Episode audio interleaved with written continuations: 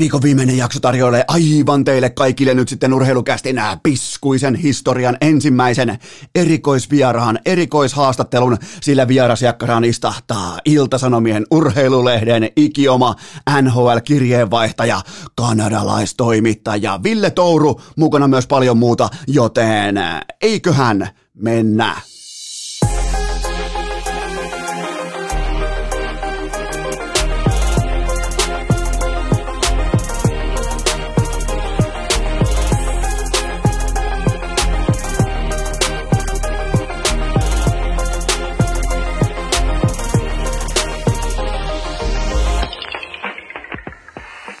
Tervetuloa te kaikki mitä rak Rakkahimmat kummikuuntelijat vielä kertaalleen tähän viikkoon urheilukästin mukaan. On torstai 8. päivä huhtikuuta ja mä ehdotan, että nyt jokainen teistä katsoo ihan ohuesti ikkunasta ulos, nauttikaa tosta kelistä. Mollukka säteilee, kaikki on hyvin, keli on lämmin, joten hypätään urheilukästin legendaariseen aikakoneeseen ja mennään jokainen, jokainen menee nyt tiettyyn vuosi lukemaan, milloin me oltiin pikkujunnuja, meillä oli vain ikioma jalkapallo, nappikset ja pihake kenttä, nurmikenttä, hiekkakenttä, mikä tahansa, jokainen voi tuoksuttaa tällä hetkellä, kun ää, tuolla kävelee vaikka koiran kanssa ulkona tai käy vaikka juoksulenkillä, niin sellainen niin kuin, ää, syntyneen nurmikon tuore tuoksu, se alkaa tällä hetkellä saavuttaa meidän kaikkien kollektiivisia nenäonteloita ja se tuo ainakin mulla omakohtaisesti mieleen lapsuuden. Se oli sitä aikaa, kun saatiin vielä ihan omatoimisesti ilman vaikkapa ää, kaupungin liikuntatoimen lupaa kovaa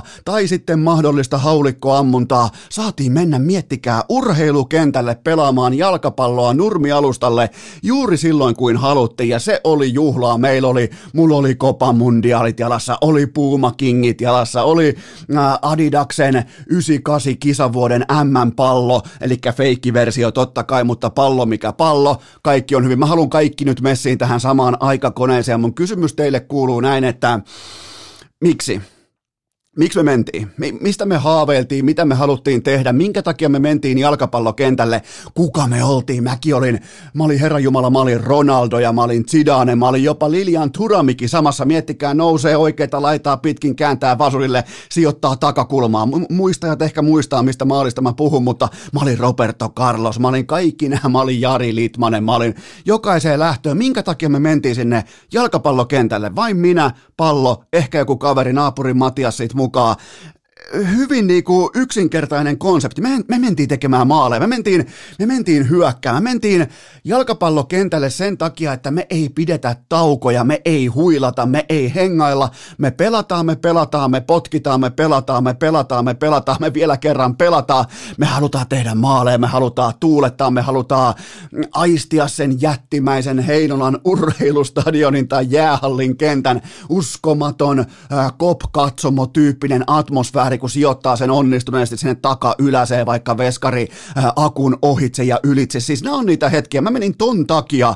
jalkapallokentälle. Kaikki se niinku, se fokus siihen, että sulla ei ole taukoja, sä et ole kotona, sulla on siellä ihan täysin oma ilmapiiri, josta sä voit nauttia siitä, että sä osaat tehdä kenties pallon kanssa jotakin, joka johtaa siihen, että se pallo löytyy sieltä hyvin yksinkertaisesta ää, muovin ja metallin yhdistelmästä, jota kutsutaan maaliksi. Ja tähän hetkeen, käytännössä tähän aikakoneeseen, tähän tunnelmaan astui pitkästä aikaa myös ammattilaishuippujalkapallo.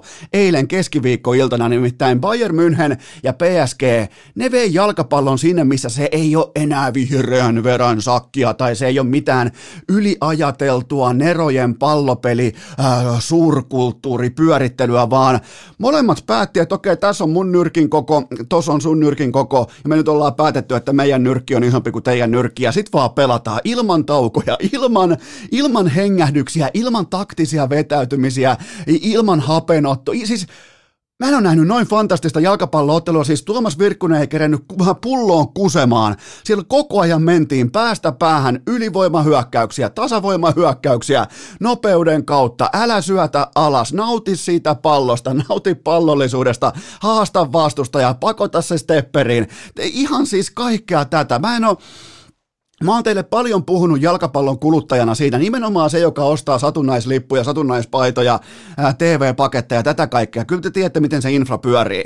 Niin mä oon ollut todella pettynyt, en lainkaan suuttunut, mä oon ollut paikoin todella pettynyt siitä, että mitä jalkapallo pystyy näin niin kuin adrenaliinipuolelta tarjoilemaan mulle. Ja mä oon nyt vain yksi kuluttaja. Mä en pysty puhumaan sun puolesta. Mä puhun yksittäisen kuluttajan puolesta siitä, että mä haluaisin hyvinkin paljon, että jalkapallo ottaisi rohkeasti niitä steppejä, jotka johtaa sinne Äh, ensimmäiselle pihapelikentälle, sinne äh, uuden nurmen tuoksun äärelle, sinne missä hyökkääminen on mahdollisuus, se ei ole uhka, sinne missä se kaikista kovin juttu maailmassa on saattaa tavalla tai toisella se pallo sinne maaliin, mieluiten tietenkin riskejä ottamalla, vähän tiedätkö, äh, sitä niin kuin harmoniaa rikkomalla, niin kuin vaikka Kylian Mbappe eilisiltana näin poispäin. Bayern Münchenin maali odottama aivan täysin hävytön 4,36, kun taas PSG neljällä laukauksella maali odottama aika jämpti 1,64 ja PSG voittaa Allianssilla Etelä-Saksassa ottelun 3-2 vieraskentällä. Keilor Navas, 12 torjuntaa. Ihan siis pihapelikulttuuri hengessä. Tossa on hanskat, reussit käteen, ei muuta kuin maalille. ja ota palloa kiinni ja sehän otti. Heti alkaen ensimmäisestä tilanteesta se seisoo päällään siellä. Mä en ole nähnyt pitkään pitkään aikaan näin fantastista jalkapalloottelua ja tämä perustuu mun kotisohva-analyysin pohjalta ihan pelkästään siihen, että nämä pelaajat, organisaatiot, joukkueet tajuaa, että nyt kun ei ole yleisöä, yleisö ei ole tuomassa jalkapallolle sitä aivan täysin uskomatonta dopingia sinne, joka saa TV-lähetyksen, saa live, live-tapahtumat, kaiken vaikuttamaan yhdeksän kertaa laadukkaammalta, koska jalkapallokatsomoiden tunnelmahan on ihan täysin oma lukunsa koko maailman urheilussa. Nyt kun tätä dopingia ei ole enää siinä ruiskussa jäljellä, niin nyt pitää viihdyttää toista reittiä pitkin ja noin löi semmoisen 94 minuuttia sellaista sirkusorgiaa pöytään, tuolla, että mä olin, mä olin paikoin sanattomuuden tilassa. Joten jos mun pitäisi päättää, mitä on jalkapallo, se on tota, että sinne kentälle ei mennä pelkäämään, sinne mennään hyökkäämään, siellä vasta hyökätään, siellä tiedostetaan se, että tämä meidän pallollinen aggressiivi, aggressiivisuus nyt hyökkäyssuuntaan, se voi Herran Jumala maksaa meille äh, sitten oman maalin suuntaan, vaikka maali odottamaan, mitä sitten, mietitkö sä silloin jotain oman alueen matalan blogin tuottaman maali odottaman äh, blogeerauspelausta, pelaamista silloin, kun sä menit pallokainalossa, vanha Adidas kainalossa, Copa Mundialit jalassa, kun sä menit sinne paikalle sen vaikka urheiluseuran kentälle tai johonkin tota kunnalliselle jalkapallokentälle. Et varmaan miettinyt. Ja tämä on nimenomaan se, edelleen kuluttajana, tämä on se, mihin jalkapallo on mun papereissa aivan liian usein törmännyt, että se yliajattelee itse itsensä, yrittää olla niin saatanan akateeminen, fiksu, älykäs, ja se on johtanut pelkästään vain ja ainoastaan siihen, että me nähdään underinnanen matseja, me nähdään 0-0 peruuttelu jalkapalloa, missä jokainen mahdollisuus tuleekin yhtäkkiä uhan kaavussa ulos sieltä kaapista ja näin poispäin, joten tota, tämä peli eilisiltana PSG voitti 3-2, se ei mennyt kertaakaan tuumaustauolle. Se ei käynyt kertaakaan huililla. Siellä mentiin päästä päähän. Bayern München tuotti maali, tai niin kuin maali yrittämiä, ei missään nimessä maali odottamia, mutta maali yrittämiä. Se yritti maalia 31 kertaa tuossa ottelussa. Ja tuossa muuten myös nähtiin, että mikä on missä menee maailman huippu. Se menee Robert Lewandowskissa ja siinä, että hän ei ole paikan päällä edes stadionilla. Toi peli on, se on 5-2, se on 6-2, se on 6-3, se on mitä tahansa. Se on siis, tuossa on ihan hirveä varianssikäyrän ero, kun siellä on maailman paras viimeistelijä tällä hetkellä versus jotain ihan random mukaan jostain PSGn kautta Bayernin ja näin poispäin. Joten tota, nyt muuten jää sitten toiseen, toiseen osaotteluun aikamoinen niin kuin orgiakattila vielä muhimaan, koska näähän on vasta aloittanut. Eihän näillä, kukaan ei piiputtanut, kukaan ei, ja se mikä täytyy vielä sanoa, niin kukaan ei filmannut tai esittänyt kuolevansa lopussa, kun yleensä tällaisissa aktiivipeleissä, varsinkin se joukkue, joka johtaa jalkapallossa, niin jos on menty se 88 minuuttia päästä päähän täysiä, niin johan siellä esitetään kuollutta yhtäkkiä, mutta jotenkin tämä niinku, tällaisen niinku aidon lapsen kasvoisen jalkapallon, koulun piha jalkapallon, tempo, energia, koko se dynamiikka sai noin molemmat joukkueet, huippuammattilaiset, ne tienaa 200 tonnia viikossa ja ne kirmas ympäristä kenttää kuin nuoret pikkupojat tai tytöt jossain lähikentällä. Ja sitä mä arvostan, sitä mä ostan. Öö, loppupäivä. Loppupäivä, tässä mennään kohta sitten Ville Tourun aika, ja, ja, ja, mulla on kovat odotukset. Mulla on, mulla on siis mulla on viimeisen päälle mahtavat odotukset Ville Tourun suuren NHL-kirjeenvaihtajan kanadalaisvierailu. Nyt voidaan puhua myös erikoisvieraan erikois tota, haastattelusta, niin kuin Ilta-Sanomat ehkä joskus itse käyttää tällaista eeppistä titteliparia, mutta nyt tota, Mä aion viettää tänään loppupäivän, kun kaikki on sanottu, kaikki on tehty.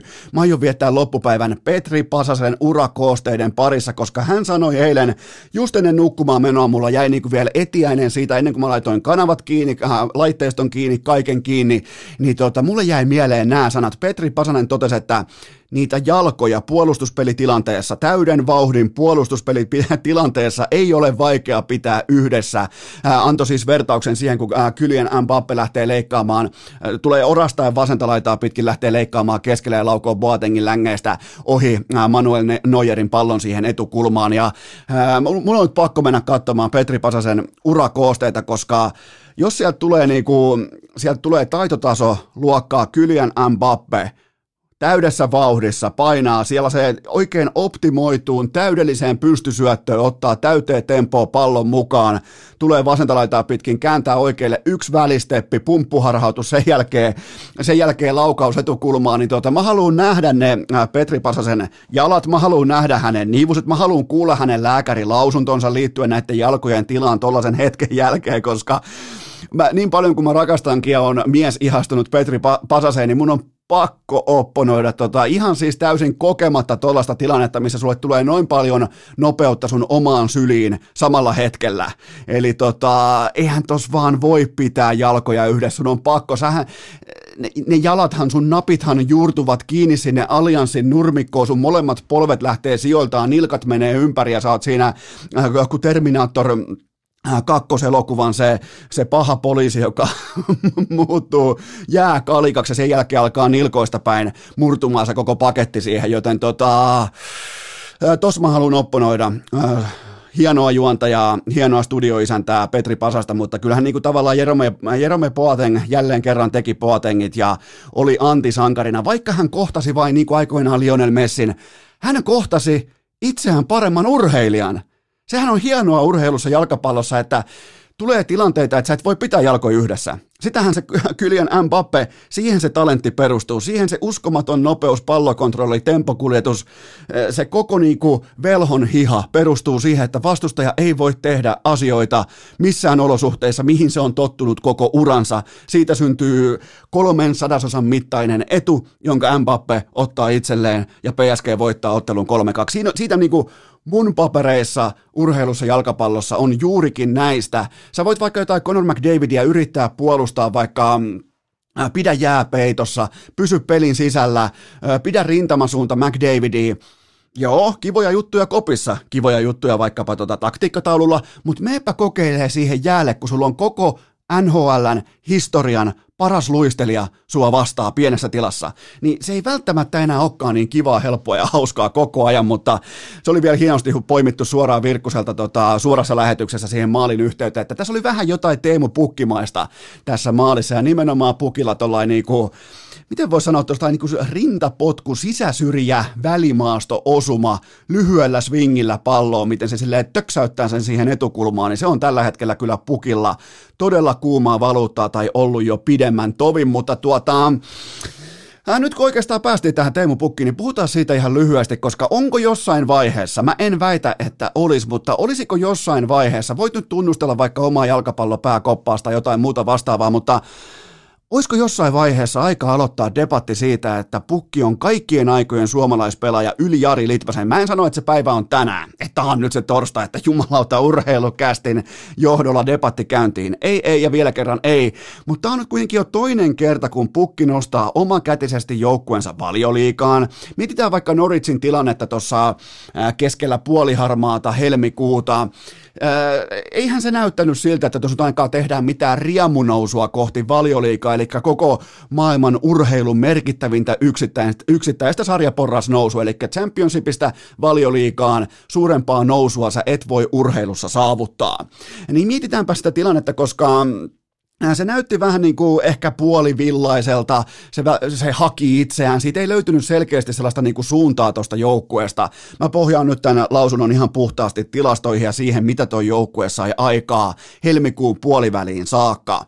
Sen jälkeen Kotkan poika seuraavaan 12 championship-peliin 17 kaappia, viimeisimmässä hattutemppu, 3 plus 1, ja nämä maalit on tuoneet keltavihreille sen tärkeimmän, eli paluun valioliikaan, joten tota, Mä tiedän, että litti on litti. Kuningas on aina kuningas. Täytti just 50 vuotta ja koko Suomi onnetteli niin kuin pitääkin. Mahtava mies ja uskomaton, kävelevä, urheileva urheilutietopankki. Toivottavasti, niin kuin on sanonut aikaisemminkin, niin toivottavasti joskus vähän avaa tätä uskomatonta tietopankkia jonkin muunkin lajin kuin ryppyotsaisen jalkapallon tiimoilta, koska sieltä löytyy huumoria, sieltä löytyy tarinoita, sieltä löytyy äh, kerronnallista, äh, niin kuin tällaista narratiivia löytyy myös kuninkaalta sieltä niin kuin viitan alta, jos vaan joku päästää sen joskus vapaaksi, mutta tota, uskalletaanko tästä asiasta edes puhua? Onko tämä tabu? Jos tämä on tabu, mä pyyn anteeksi. Mä nostan käden pystyyn, mulle keltainen kortti siitä, että kehtaan edes kyseenalaistaa tällaisia niin kuin, kestäviä tai ikuisia valtarakenteita, mutta kyllähän tämä Pukin toiminta tällä hetkellä kahdesti nostanut championship-joukkueen valioliigaan. Mä ymmärrän, että ei ole voittanut mestarien liigaa, mä ymmärrän, että ei ole vaikka pelannut Barcelonassa, Liverpoolissa tai äh, kultavuosien ajaksissa näin poispäin, mutta mun mielestä tässä pitäisi pystyä jo niinku debatoimaan. Tässä tulee sitten vielä lisäksi se, mitä Pukki on tehnyt huuhkajissa. Kohta se on kaikkien aikojen huuhkajien paras maalintekijä ja näin poispäin, joten jos tästä uskalletaan puhua, niin kertokaa mulle, koska mä oon messissä. Mä oon valmis keskustelemaan tästä asiasta, vaikka mä en vielä teille tule kertomaan, että kyllä tämä meidän Teemu Pukki, että tämä on parempi kuin Jari Litmanen. Ei, vaan mun mielestä siinä on se debatti on kaiken A ja O siitä, tavallaan niin kuin kunnioittaa Pukin mahtavaa uraa jo tähän saakka, koska siinä on tapahtunut tuossa viimeiseen kolmeen vuoteen suurin piirtein neljään vuoteen ihan uskomaton swingi kohti viimeistelyn, sellaista niin kuin viimeistelyn horisontin yläkäyrää. Kaikki menee joka paikasta tuppoja, se on, miettikää, se on suomalaiskärki, joka lähtee vaikkapa jalkapallon EM-kisoihin, niin ketä vastaa Suomi, jos katsotaan viimeistelyä, ketä vastaa Suomi kalpenee futiksen EM-kisoissa? Näyttäkää mulle ne muut maat. Viimeistely aika vähissä on, aika vähissä ja tämä on hienoa. Siinä oli vähän jalkapalloa, otetaan vielä muutama aihe tähän välikköön ja sen jälkeen sitten Ville Touruu. Urheilukääst! Tällä rahalla sai nyt tämmösen. Tähän välikköön mulla on teille kuitenkin huippunopea kaupallinen tiedote ja sen tarjoaa elisa.fi eli Elisan verkkokauppa, koska jos teillä jatkuu nyt etätyöt, ja nehän varmaan myös jatkuu aika monella, älä kikkaile, sillä se on 12-tuumasella läppärin näytöllä, vaan osta kunnon Acer Nitro 27 tuumaa hintaan 199. Meikäläisen Instagramista menet ja swipeaat ylös joko tänään tai huomenna, se on siellä, nimittäin 199 alea alennusta peräti 80 euroa, niin ei tarvitse tihrustaa sitä pientä postimerkin kokosta läppärin ruutua enää sekuntiakaan, vaan se on tossa 199 ja se ale on siinä 80 euroa, joten mä, us, mä rohkaisen teitä nyt kun alkaa olla nimittäin toistoja takana itellä jo aika monta vuotta liittyen tällaiseen niinku, voisiko sanoa jopa niinku pandemia-ajan tyyppiseen työntekoon etänä, kotona, kotitoimistossa, niin uskaltakaa investoida, uskaltakaa panostaa siihen työn mukavuuteen, koska selkä kiittää, mieli kiittää, pääkoppa kiittää, joten Acer Nitro 27 tuumaa, ja tämä pitää sanoa kuiskaten, sillä näytöllä voi myös pelata. Älkää kertoko kellekään, mutta sillä näytöllä voi myös vääntää vaikka CS, joten tota, se on siis ihan täys pelinäyttö myös. Ja tätä ei saa sanoa, tätä, tätä ei saa sanoa, mutta niin se asia vaan on. Joten Acer Nitro 27 tuumaa hintaan 199, ja tämä löytyy meikäläisen Instagramista, meette vaippaamaan ylös tai sitten osoitteesta elisa.fi. Tähän kylkee myös huippunopea K18 tuoteinformaatio. Sen tarjoaa tuttuun tapaan Coolbet. Perjantaina triplaus kello 12 käyntiin ja siellä tuttu kaksi tonnia lisäpotissa. Älykäs fiksu kampanja, mikäli sen pelaa oikein. Kaikki tietää jo tässä vaiheessa, miten se pelataan EVn puolesta oikein. Mulla on teille kaikille rakkahille K18 kummikuuntelijoille jälleen kerran yksi NHL-poiminta ensi yölle, eli toisin sanoen torstai, perjantai yölle. Siellä on kaiken kaikkiaan aika vahva vedonlyönti tai niin kuin value poliittinen yö edessä, mutta mun ykköspoiminta siellä on se, että Äh, Philadelphia Flyers jälleen kerran on ihan vakavissaan nakkaamassa Carter Hartia maalille. Hänen GAA tällä haavaa on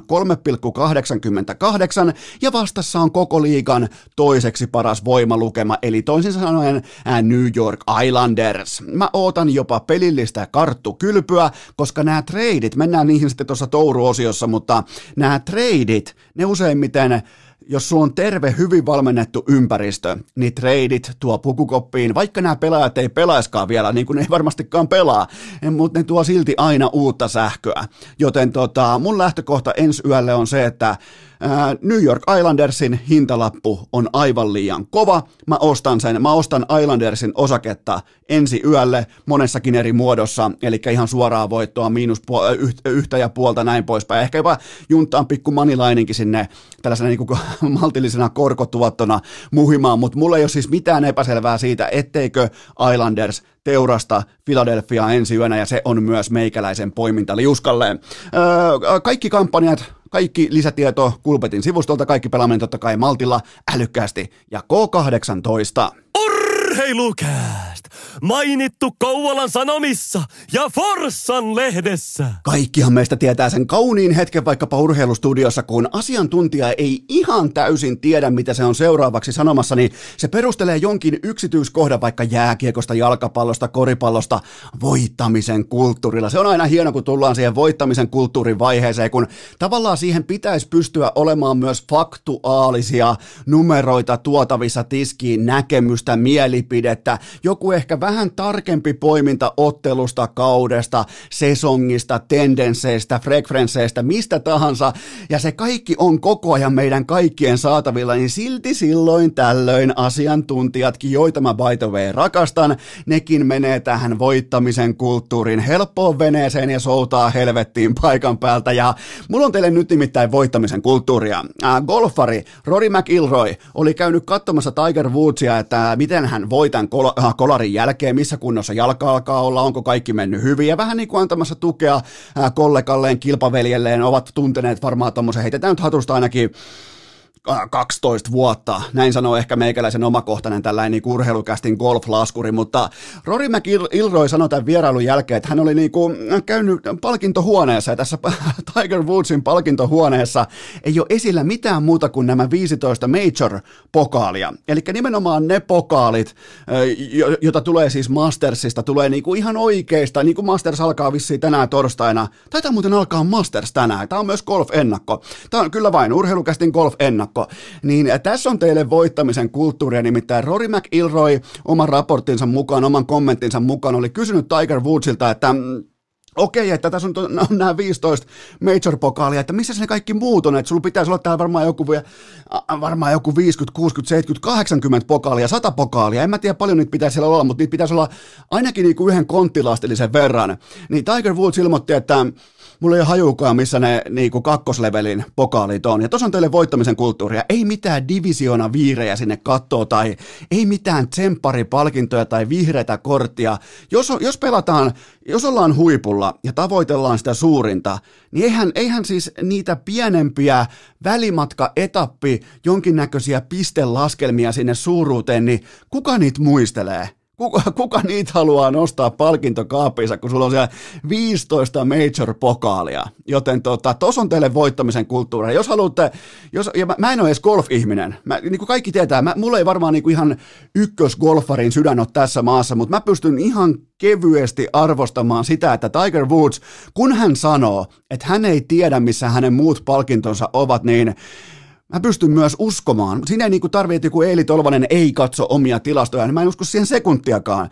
Mutta Tiger Woods, kun sanoo, että sillä ei mitään hajua, missä ne muut pokaalit on, niin mä ostan sen. Ja se on voittamisen kulttuuri. Ja se on sitä niin kuin tullut sieltä jostain pikkupojasta asti, kun oma faija yrittää tehdä golfkentällä häiriöääniä samaan aikaan, kun polvenkorkunen Tiger Woods tekee putteja viheriöllä ja joku kysyy siellä, että antaa faijalle paskaa, että hei toi ei kuulu golf-etikettiä, että hei toi ei ole hyvää golf-käytöstä ja tämän jälkeen faija sanoi, että okei toi poika on vasta, äh, onko se nyt kuusi vuotta, seitsemän vuotta ihan sama, mutta fakta on se, että jos se joskus aikoo voittaa vaikka Äh, Augustassa Mastersin, niin tätä tummaihosta poikaa tullaan aivan varmasti häiritsemään. Siellä avaimet kolisee katsomossa, kännykät vilkkuu ja, ja, ja siellä yskitään väärään aikaan ja näin poispäin, niin, niin Sie- siellä on nimittäin laitettu voittamisen kulttuuri aika syvälle sinne selkäytimeen. Ja huomaatteko, tuli vielä vahingossa heitettyä tähän Masters-ennakkoon, joten nyt loppuu itkeminen pitkin Jyväskylää ja muita Suomen golfpyhättöjä siitä, että ei ole koskaan golfia tosi turnausten edessä tai aattona urheilukästissä. Siinä oli myös tällainen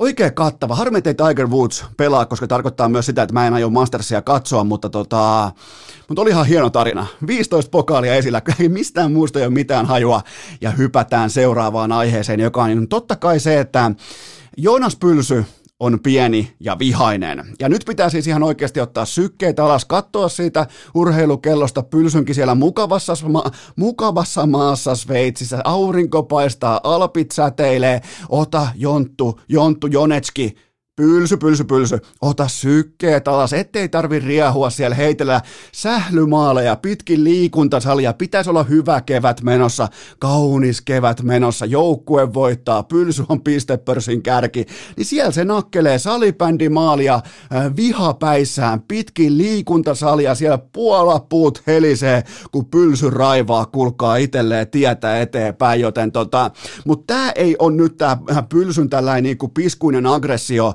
sählymaalia kohtaa. Tämä ei ole ykkösuutinen, vaan ykkösuutinen on se, että Pylsy käyttää pitkiä kalsareita polvikorkuisten sukkien alla, ja tästäkin huolimatta hänellä on yhdeksään otteluun Sveitsin todella laadukkaan salibändisarjan playareissa yhdeksään pelattuun otteluun, tehot 10 plus 9 on 19, ja ennen kaikkea mukana on kuusi voittoa. Tähän saakka myös ihan kiistattomasti numeropohjalta, ja muutenkin ehkä vähän tälleen niin kuin suomilaseen todettuna koko Sveitsin liigan playoffien MVP, mutta tähän tavallaan heittää myös synkkää valoon koko Sveitsin liigan, koska jos siellä pystyy tällainen pienkokoinen va- vihainen vaahtosammutin operoimaan pistepörssin MVP-kärjessä, pitkät kalsarit jalassa, polvenkorkusten sukkien kanssa, niin, niin sehän siis pukeutuu kuin joku, äh, joku niin kuin Sirkus Finlandian kenkää saanut pelle tuolla kentällä ja voittaa silti kaikki, kaataa kaikki, laittaa nelos sieltä tällä hetkellä. Mä en muista Pylsyn joukkueen nimeä. Se on just joku Wilder Vain. Se on kyllä Ramsteinin kappale. Ne on ihan sama, mutta ne on tiputtamassa ykkösijoitettua Zyrihiä lauluun Pylsyn johdolla, vihan johdolla. Onko Sveitsi palannut vihan aikakauteen Pylsyn johdolla? Mm, mä en kysy, kansa kysyy. Mutta tota, Tätä laitettiin mulle, mä voin nyt sen verran paljastaa, että tätä pylsyn maaliaggressiota laitettiin mulle inboxiin varmaan tuommoinen 150 kertaa, joten mä vähän niin kuin jopa aistin semmoista, että pylsy ei ole ainoastaan Zyrihin pelaajien ihon alla, vaan hän on myös urheilukästin kummikuuntelijoiden ihon alla todella voimakkaasti. Pylsy teki muuten jatkosopimuksen, mikäli luin oikein joukkueen tiedotetta, eli vähän niin kuin pitää saada sykkeitä alas, niin yleensä pelaajat niin kuin tekee jonkun iloisen video vaikka faneille, että hei, hei, on, on, on, on hienoa tulla Sveitsiin ja Wilderweiniin hommiin, niin tota, äh, Pylsy sitten päätti alkaa rikkomaan salibändimaaleja.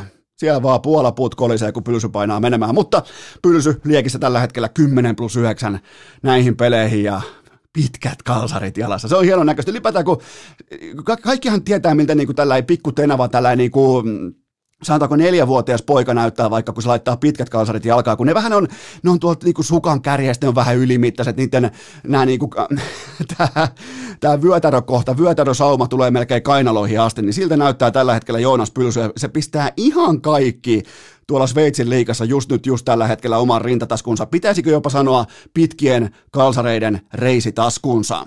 Tästähän me jatketaan aika sujuvasti nyt sitten suomalaiseen sählyyn, suomalaiseen salibändiin ja siihen, että toinen finaali pelataan tänään. Ja ensimmäinen finaali Klassikin ja Oilersin välillä keräsi FinPanelin mukaan keskimäärin 108 000 katsojaa ja lähetyksen tavoittavuus oli yhteensä 352 000, mikä on mun mielestä ää, tällaiselle niin kuin nelosen keppiurheilulle oikein hieno lukema. Puhutaan kuitenkin pääsiäismaanantaista, paljon paluuliikennettä, paljon potentiaalisia katsojia myös jossain muualla äh, kuin kotisohviensa ääressä, joten oikein hyviä numeroita sählylle, mutta äh, tavallaan niin kuin sille pelille siellä kaukalossa – hyvä lukema, mutta ei aivan kuulkaa lähelläkään riittävästi todelliselle titanien kohtaamiselle, koska Oskari Saari asetti puvullaan nuotin maanantaina, joten nyt ylijohtavan hänen aikansa on tällä hetkellä elää nimeään edes jollain tasolla, yritti kontrata jollain kukkapaidalla tai jollain niinku, nyt tarvitaan yli, mä laitan, mä laitan kaikki mun panokset.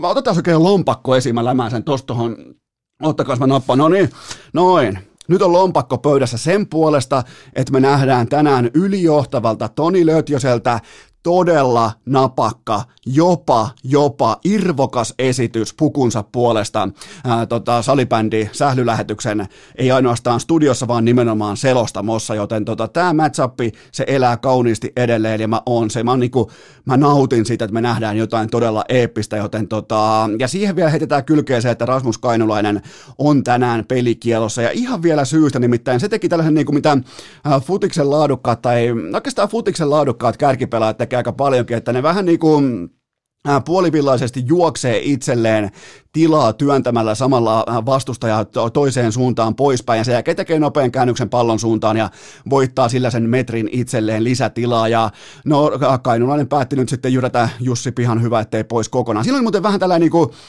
pylsy vastaan sveitsiläinen sählymaali tyyppinen matchup. Eli Kainulainen yritti työntää Jussi Pihan kokonaan pois Tampereen Tampereen kaupungin alueelta, jopa niin kuin Pirkanmaan, jopa Hämeen läänistä tai kunnasta, mikä ikinä se onkaan, mutta tota, se oli varmaan ihan oikeutettu pelikielto, koska siinä tultiin kyllä aika kovaa kroppaan, mutta täytyy kyllä kehua myös Jussi Pihan myyntitaitoja. Mä aina alleviivaan sitä, että teet sä elämässäsi mitä tahansa, sun pitää osata myydä.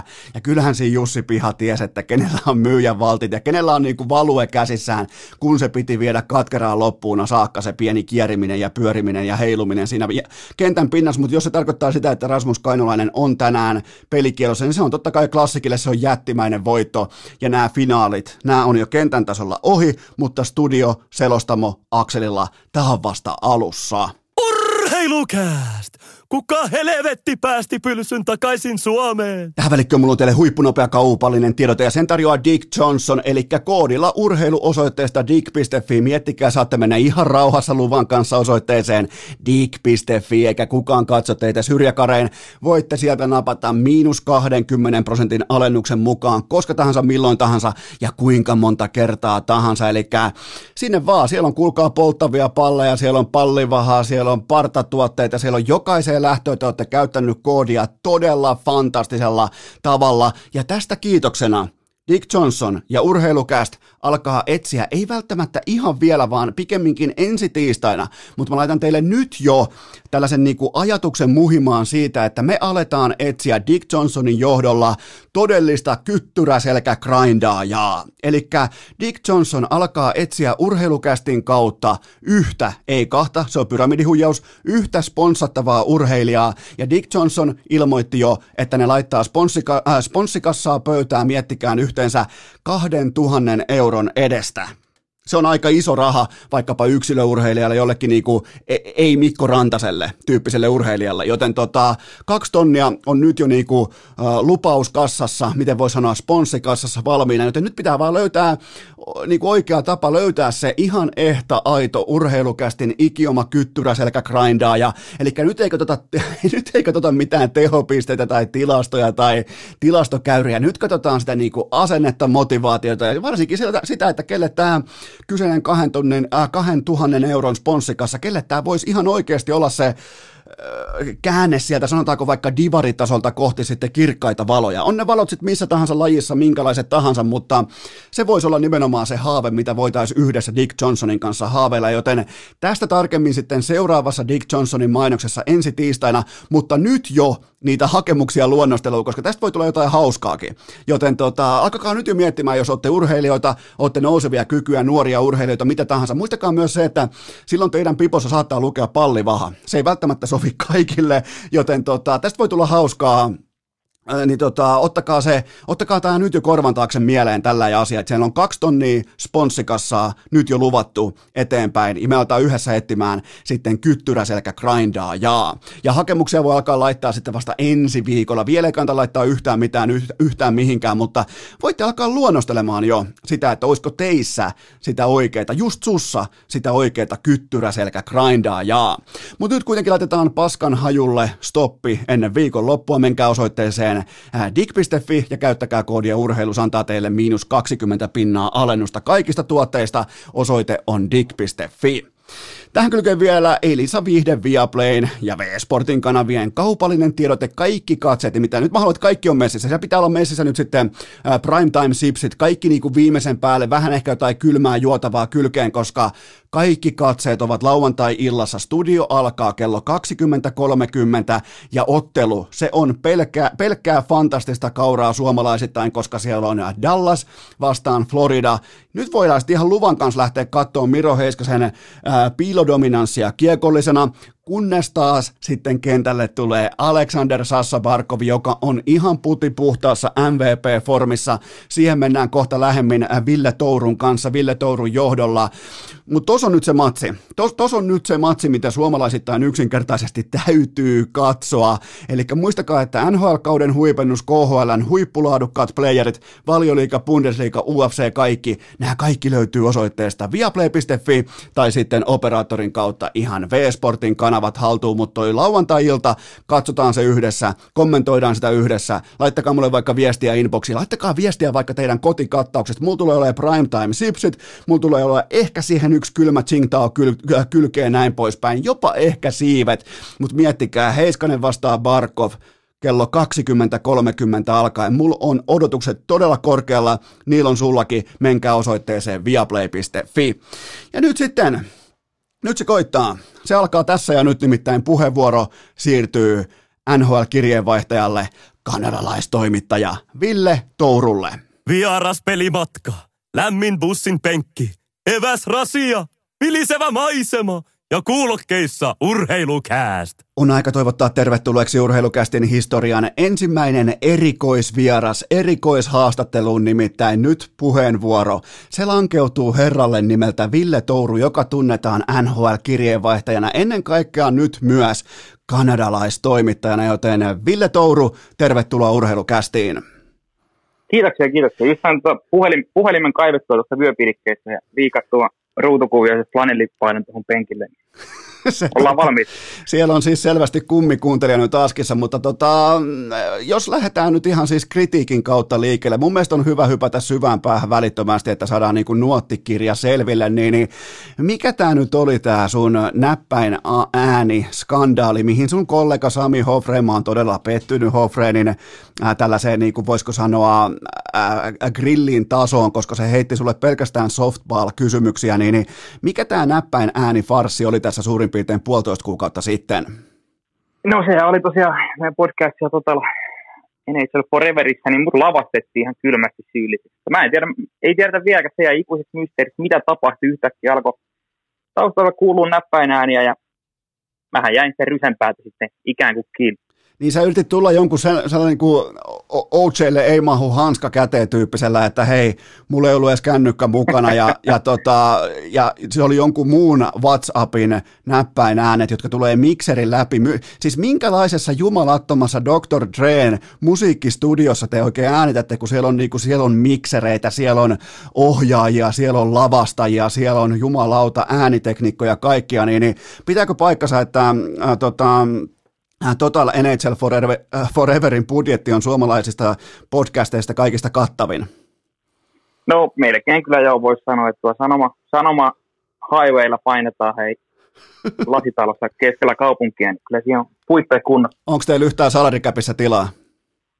No se on aika limitillä, se on aika limitillä, mutta tota, katsotaan, mitä se trade keksitään. Mikä muuten on teidän salarikäpin tilanne tällä hetkellä? Teillä on kaksi talenttia hommissa, eli sinä ja Sami Hofren, niin jos pidetään vaikka niin kuin päälukuna, että äh, kokonaiskäppi olisi vaikka sata merkkiä, niin miten tämä jakautuu sun ja Hofrenin välillä, että kumpi ottaa isomman palan kakusta? No kato, mähän, mähän on vielä tulokassopimuksella, niin se on niin paha, että Hofreni on vain, Hofreni on tähtipelaajan statuksella, niin sanotaan, että se on 80. Sen takia joutuvat Nyholmin pistämään pihalle sieltä, kun kato, ei kahta konkaria mahtunut, niin nyt on se menestysikkuna auki, kun siellä pelaa, pelataan halvalla tulokassopparilla. Niin tavallaan se... Sanotaan saat... 82. Niin, siellä saatiin tavallaan niin uusi nouseva talentti. Sä pelaat nyt seuraavat kolme kautta ruukiesopimuksella Suplan ää, Total NHL Foreverissa, niin siinä on kyllä kieltämättä nyt, niin kuin sanoit, siinä on pokaaliikkuna levällään. Kyllä, kyllä. No miltä se tuntuu nyt olla sitten urheilulehden tällainen niin kuin hallitseva kanadalaistoimittaja? Sä, sä tiedät, että mä oon sekä niin kuin iso NHL-fani, mutta mä oon myös NHL-toimittaja, ylipäätään toimittajien fani, niin tota, tuntuuko se tuossa kylillä, kun kävelee, että sä oot kanadalaistoimittaja? No joo, tällä kaudella tosiaan päästä ihan, ihan tuota Helsingin kirkon kylällä käveleen kanadalaistoimittaja, mutta ei ole, ei ole vielä kyllä tullut vetäisiä hiasta, että ehkä se on vaan niin tämmöinen henkilö, mutta hyvältä tuntuu, hei, pitkä, pitkä pesti, hei, juuret on siellä 90-luvun puolivälissä, kun Rantasen Vesku lähti sinne, että olen tässä niin jo 25 vuotta ollut pesti voimissa, niin täytyy nyt pitää huoli, että sen mun aikana ole katkea.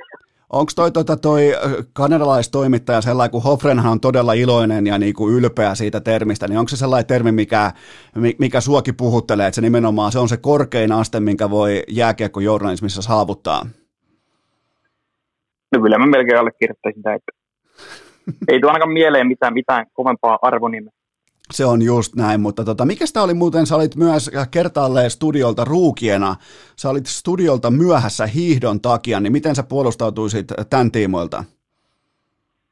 No Oberin kisat, hei säkin innokkaana hiihtoihmisenä tiedät, että sen verran mä oon kuunnellut, että siellä Iivo Nystäsen juttuja käydään läpi, niin tota, mm oli käynnissä ja 15 kilometrin kisa, sieltä oltiin tuossa kympin väliaika pisteellä. Mä kuuntelin autossa Yle puheelta, Jarmo Lehti, se erinomainen selostus, se suorastaan vangitsi mut siihen paikalle, kun siellä luotiin mitaliodotuksia ja mä ajattelin, että mä punnitsin siinä, että jääkö kuuntelee vähänkö. Ja sitten tultiin kympin väliaika pisteellä ja mä ampasin studioon, kun tätä mitalisaumo meni. Mutta tosiaan on kyllä hi- hiihtoakin tykkää seurata.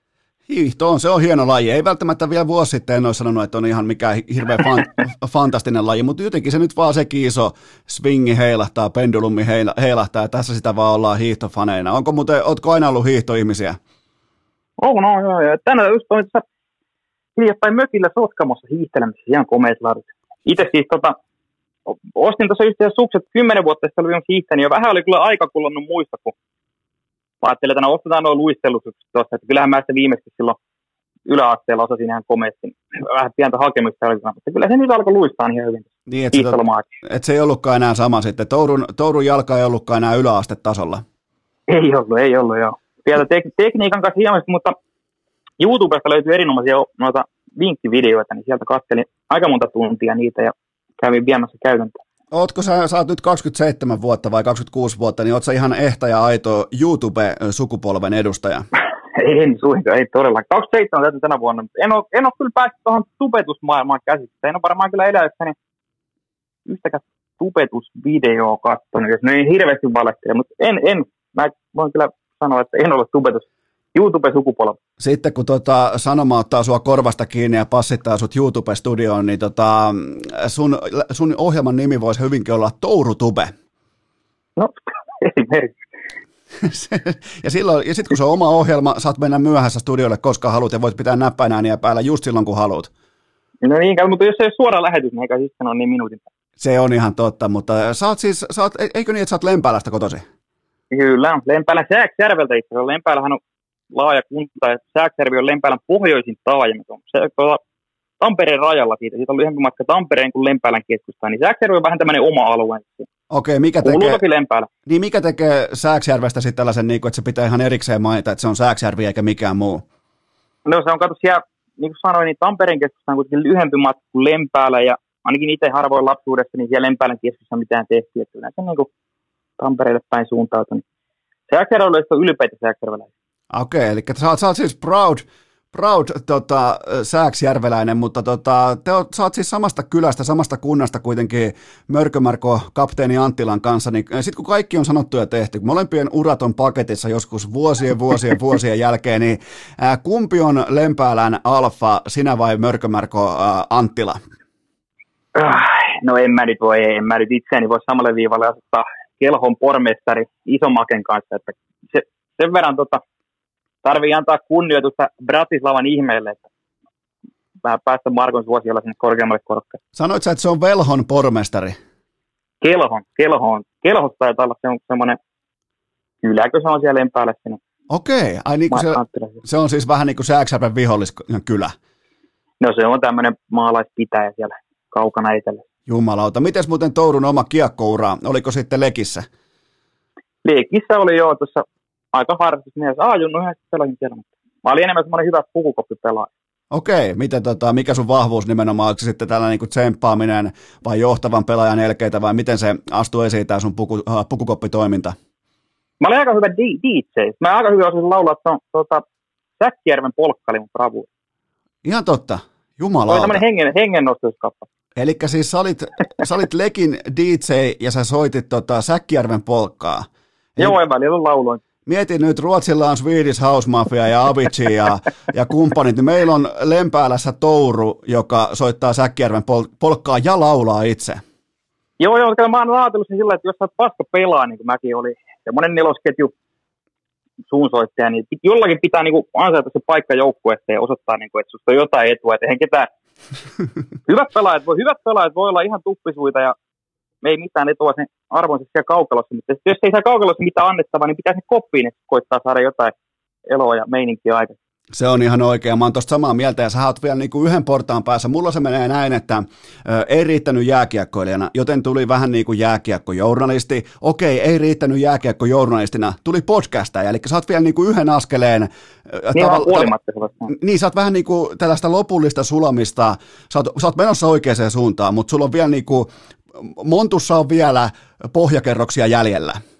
Kyllä, kyllä. Eli tota, siinä mielessä ollaan ihan, ihan samalla reitillä, mutta tota, hyvä kun olet nyt mukana ja kummikuuntelijat, urheilukästin kummikuuntelijat on kovasti sua toivonut tähän tota, vieraaksi, että kuka on tämä Sami Hofreinin rintaperillinen nyt siellä Montrealissa, niin, niin tota, hypätään, hypätään nyt suoraan Hofrein totta kai aikoinaan itse Torontossa, mutta nyt sitten sinä ää, tällä hetkellä et tokikaan Montrealissa, mutta lähit kuitenkin syksyllä 2019 Äh, Montrealiin, niin miksi juuri Montreal?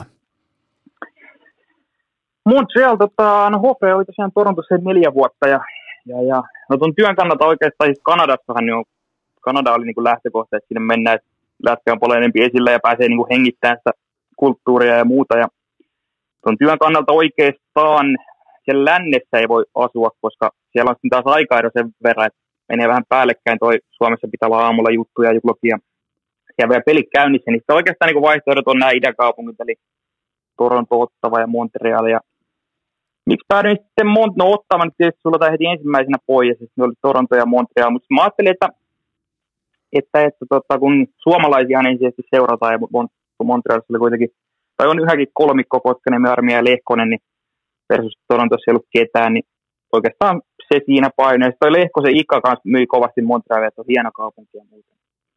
Mutta ei, en, ole kyllä, en, en katunut, en katunut vai. Jos nyt tietysti joskus pääsit, se olisi ihan mukava. Tekikö, te, tekikö Ikasusta samalla Arsenali-fanin?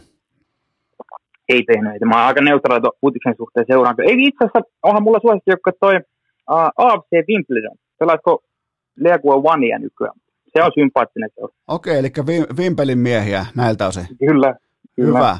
Ai se Montreal tolleen kuitenkin, että siinä on se suomalaisnäkövinkkeli. Onhan se kyllä, Torontohan on vähän sellainen jopa niin kuin metropolimainen aikamoinen vilskekaupunki ja Montreal sitten ehkä vähän rauhallisempi ja, ja kuten kaikki tietää, niin jos jonkin haluaa mennä niin kuin kylpyyn, niin kyllähän se varmaan on se Montreal.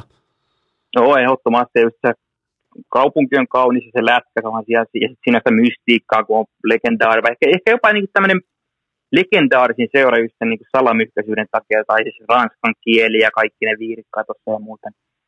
Se oli oikeastaan, ja sitten siinä oli se, että mä menin sinne just toi Kotkaniemi oli pelannut ekan kautta, niin siinä oli vähän sitä ainetta, että olisi voinut, voinut nousta semmoisen koko kanssa kiinnostavaksi kultapojaksi, jota oli sitten ollut mukava seurata, mutta se oli vähän vaikeuksia, mutta se moni sitä vielä tullut. Niin, kun se aloitti paadelin.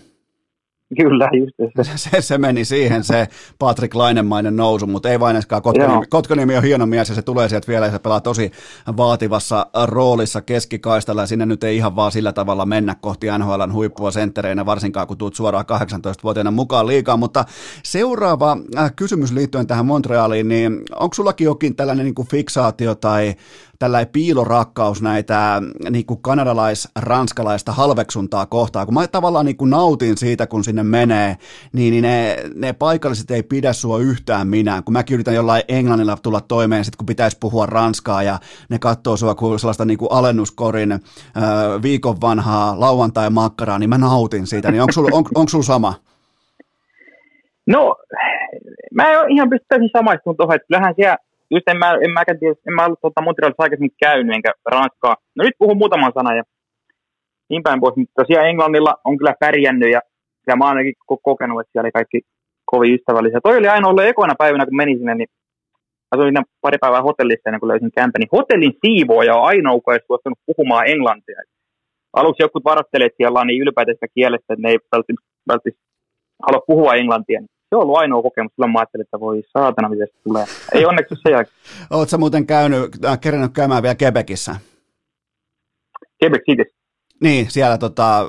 Joo, joo, kävin. Mä kävin sellaisia, just se ajelin, se on sitä St. Lawrence joen vartta sinne kohti Koillista, niin pari, kolme tuntia vuokra-autolla kävin siellä, kävin tota, viime kaudella tekemään Quebec Nordiceista ja historiasta jutun. Niin muuten, niin muuten olikin. Kyllä näin on. Tyhmä kysymys. Olisi pitänyt olla paremmin tehty. No itekin, niinpä. Itsekin urheilulehden tilaajana tota, alkaen about vuodesta yksi, mutta tota, to, no, se oli mahtava kaupunki se Quebec. Se on, siis, se, se on, on siis, ihan poikkeuksellinen pohjois Se on tosi, tosi hieno kaupunki, mutta siellähän on tosi vahva tämä nimenomaan tämä, että sun on pakko tulla, to, niin kuin sun on pakko pystyä puhumaan vähän ranskaa, koska ne on tosi ylpeitä siitä.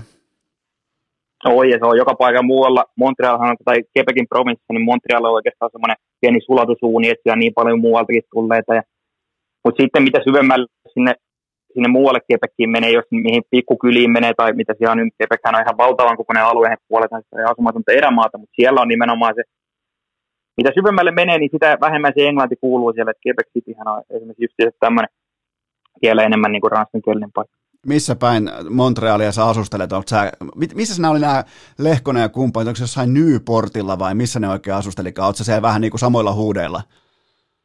No joo, siinä on vanha kaupunki.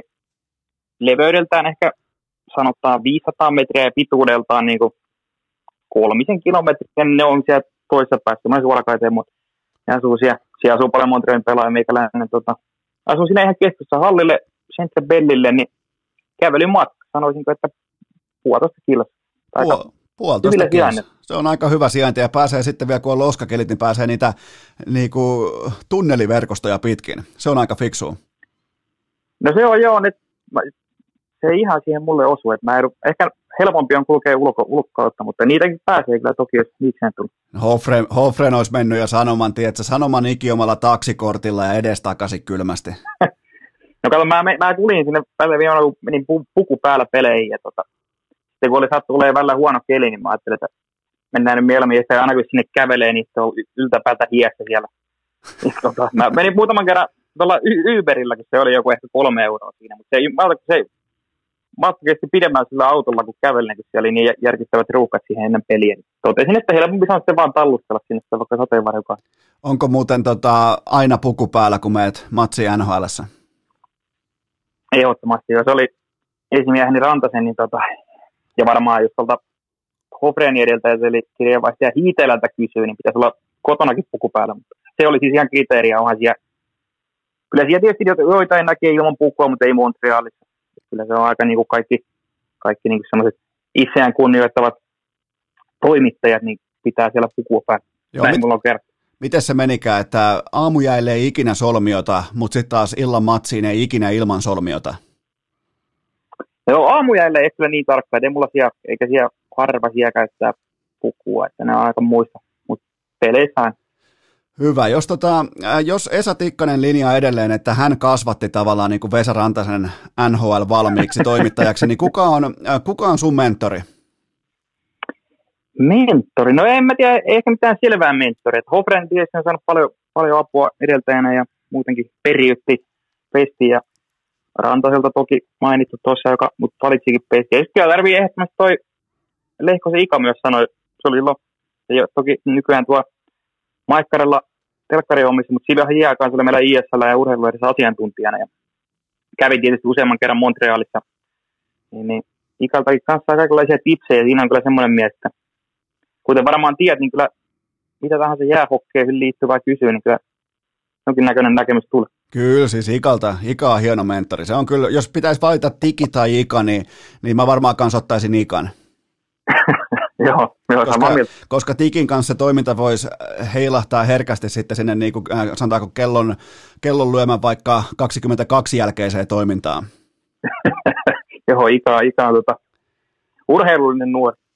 Tota, sä oot nyt Suomessa ymmärrettävästi koronan johdosta, mutta montako, ootko vielä miettinyt sitä, että monta vuotta sulla on niin kuin NHL-kirjeenvaihto kiikarissa vielä niin kuin vuosia, että onko sulla niin kuin, minkälainen, yleensä siellä ollaan just joku neljä, viisi vuotta näin poispäin, niin mikä on sun tulokulma tähän, tähän kysymykseen? Mm, neljä ja neljä ja kohta vuotta se ollut, mutta silloin kun mä lähdin tuonne, niin mä ajattelin, että, että voisi niinku, tai vähän pläänäili, että olisiko pari, pari kautta. Nyt on tämä toinen kausi, se loppumaisilla ja ne on näähän mennyt aivan reisille. Oli se aika sääli, jos olisi kirjeenvaihtaja ilman, että pääsee kertaakaan pudotuspeleihin. että kai sinne vie, vie, vie, vie, vie, mutta en ole siis oikeastaan miettinyt, että ei, mä aika niin avoimen mieli, että ei mun olisi mitään, mitään semmoista kiirehtää pois, pois pestistä, jos, jos vaan jatkaa saa. Tota, kausi, kaksi, en tiedä Okei, eli tuohon tehdään sellainen linjanveto, että Touru on pakko saada vähintään kerran playoffeihin. joo, joo.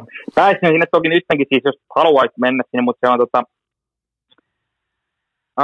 Tuossahan mulla kävi mielessä, että olisi lähteä, mutta se on totta, se pääsee peleihin katsoa sinne parvelle, mutta sitten siellä ei pääse esimerkiksi pelaajia tapaan tai muuta. Kaikki menee kuitenkin niin kuin videoyhteyden ne haastattelut ja muuta, niin se lisäarvo että yhdessä hallissa istumista, en tiedä sitten, että on kellon aika olisi vähän parempi. Niin, ja siellä nyt ei vaan sitten tehdä niin kuin erikoisvieraiden erikoishaastatteluita.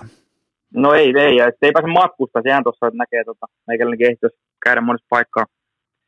Monessa paikkaa näkee, niin se on tota, matkustaminen on nyt bännissä siellä. Se on voimakkaasti. Rajoittaa monenlaista. Voimakkaasti bännissä, mutta on ihan toivottavaa, että säkin pääset vielä niin kuin American Airlinesin tai jopa Air Canadan platinan luokkaa jossain vaiheessa, niin tota, saat niitä kilometrejä alle sitten tulevaisuudessa. Kyllä, samaa toivotaan. Koska lopultahan kuitenkin kaikki ulkomaan työntekijät perustaa kaiken työntekonsa siihen, että ne saa mahdollisimman korkean joko Finnairin tai One Worldin asiakkuustunnuksen, eikö niin? Niin, niin, että sanotaan hotellipisteitä, niin on saada ilmaisia hotellia. Ai jumala, säkin oot varmaan Mariotti-fani. mä en ole itse, mä en ole Mariotti vielä kerran, vai olisinko kerran, en ole, en ole, tota, mä en ole. Mä oon kulkenut aina kaiken maan hotelleista, kyllä vaikka minkälaisia tarinoita tuolla kiertelin. Ah jaa, kerro joku hyvä hotellitarina, niin mä, sen jälkeen mennään NHL-kauden kauden pari. No kato, mä, mä, tota, aina, Esimerkiksi kävin tuo, oli viime vuonna ensimmäinen reissu, kävin Räleississä Pohjois-Karolainassa. Menin sinne ja mä ajattelin, että, että mä otan vuokra-auto. Mä tykkään, että mulla on vuokra-auto siinä. Että, tota, pääsee, ei ole niin minkä taksia tai muiden armoilla, että voisi itse kuljeskella ja katsella vähän.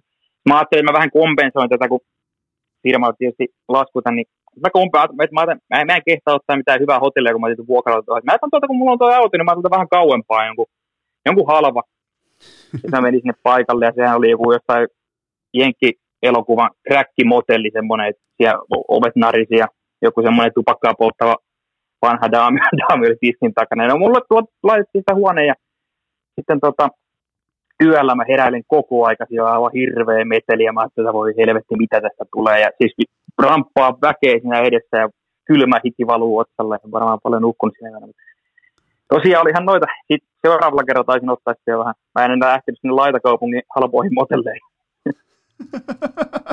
Otas mä katson sulle, että mulla on tota, tota, mun on pakko selvittää sulle yksi asia. Mä katson tosta nopeasti. Mä just tutkin tässä nimittäin Sanoman viimeisintä tilinpäätöstä ja katsotaan Joo, kyllä tämä sun hotelli, hotelli tota, säästö, tämä näkyy tilinpäätöksessä. että tota, et enää, et enää ei olla market capia joku useampi miljardi. Et kyllä siellä niinku, tota, Tourun, Tourun tota, hotellikustannuksissa säästäminen, niin se näkyy. Niin, no, ei muuta kukaan lopulta kysynyt siitä. Että se oli vaan tämmöinen, kato, tunnollisena kansalaisena ja osakkeenomistajien edun, edunvalvojana, niin tota, tein tämmöisen peliliikkeen. Toi on kyllä ultimaattinen firman mies, että niinku tavallaan heittää itsensä johonkin raleihin äh, sivukaupunkien, hostellien, niinku hyvä ettei tapettavaksi sinne tota kulmakujille, ja sillä, sillä niinku verukkeella, että kuhan niinku sanoma ei joudu maksumieheksi. Joo, ja toinen oli tuo, oli, oli Coloradossa, Colorado Springsissa ulkoilmapeliä, niin siellä otin kanssa tota, ja siinä huoneessa vuoti katto, sieltä tiputti koko yön katosta. Mä ajattelin, että se oli siis koko lattia matto se lattia, niin ajattelin, että kuinkahan homeessa se paikkaan, koska se tiputti siis tasaisesti. Mä en tiedä, oliko siellä yläkerrassa joku nukastanut suihkuun vai mitä, mutta se oli.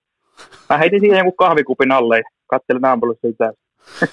Tota, just, just vielä tuplatsekkasin sulle, että just tänä aamuna äh, Sanoman äh, koko markkina-arvo on 2,42 miljardia euroa, joten kyllä sulla niinku, Oho. Et kyllä, et kyllä siihen mahtuu touru ihan sitten vaikka oikeaan hotelliinkin yöksi.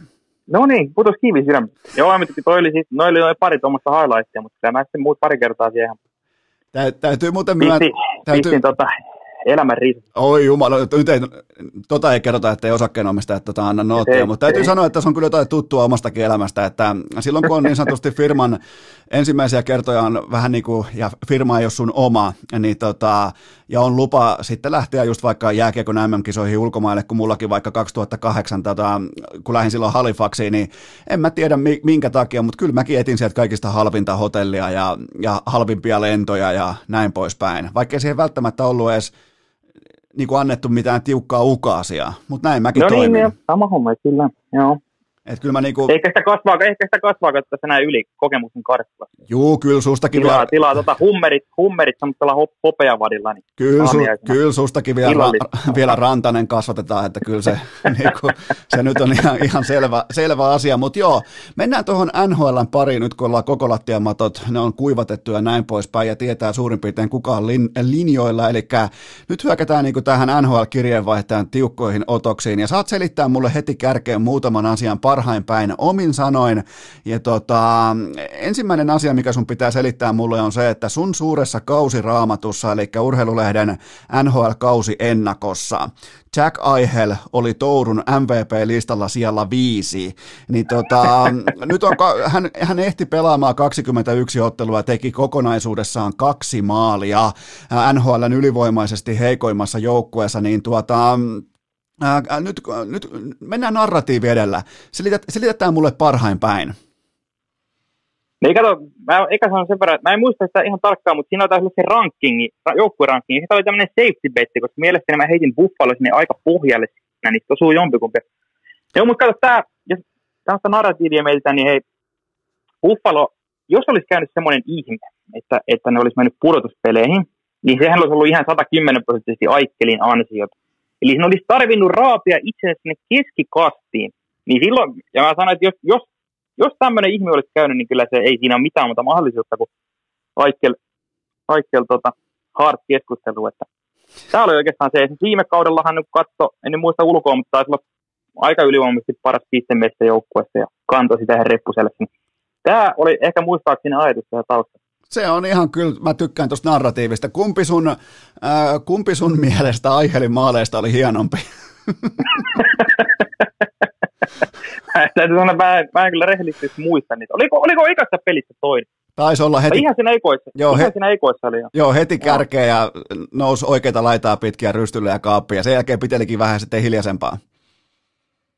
joo, joo, joo. Okei, sitten seuraava kysymys. Saat jälleen kerran selittää tämän mulle parhain päin, mutta tällä ei pelaaja, urheilija, maalivahti kuin Carter Hart löytyy Tourun Vesina-hevosten listalta sieltä viisi ennen kauden alkua. Kyseessähän on siis Antti Vesinan voittaja tällä hetkellä meikän mm-hmm. papereissa, niin tota, mm-hmm. ja on myös ihan faktuaalisesti koko NHLn toiseksi huonoin maalivahti kohtaamaansa äh, maali odottamaa vasten peilaten, niin, niin tota, selitä mulle Carter Hart Vesina-listalla.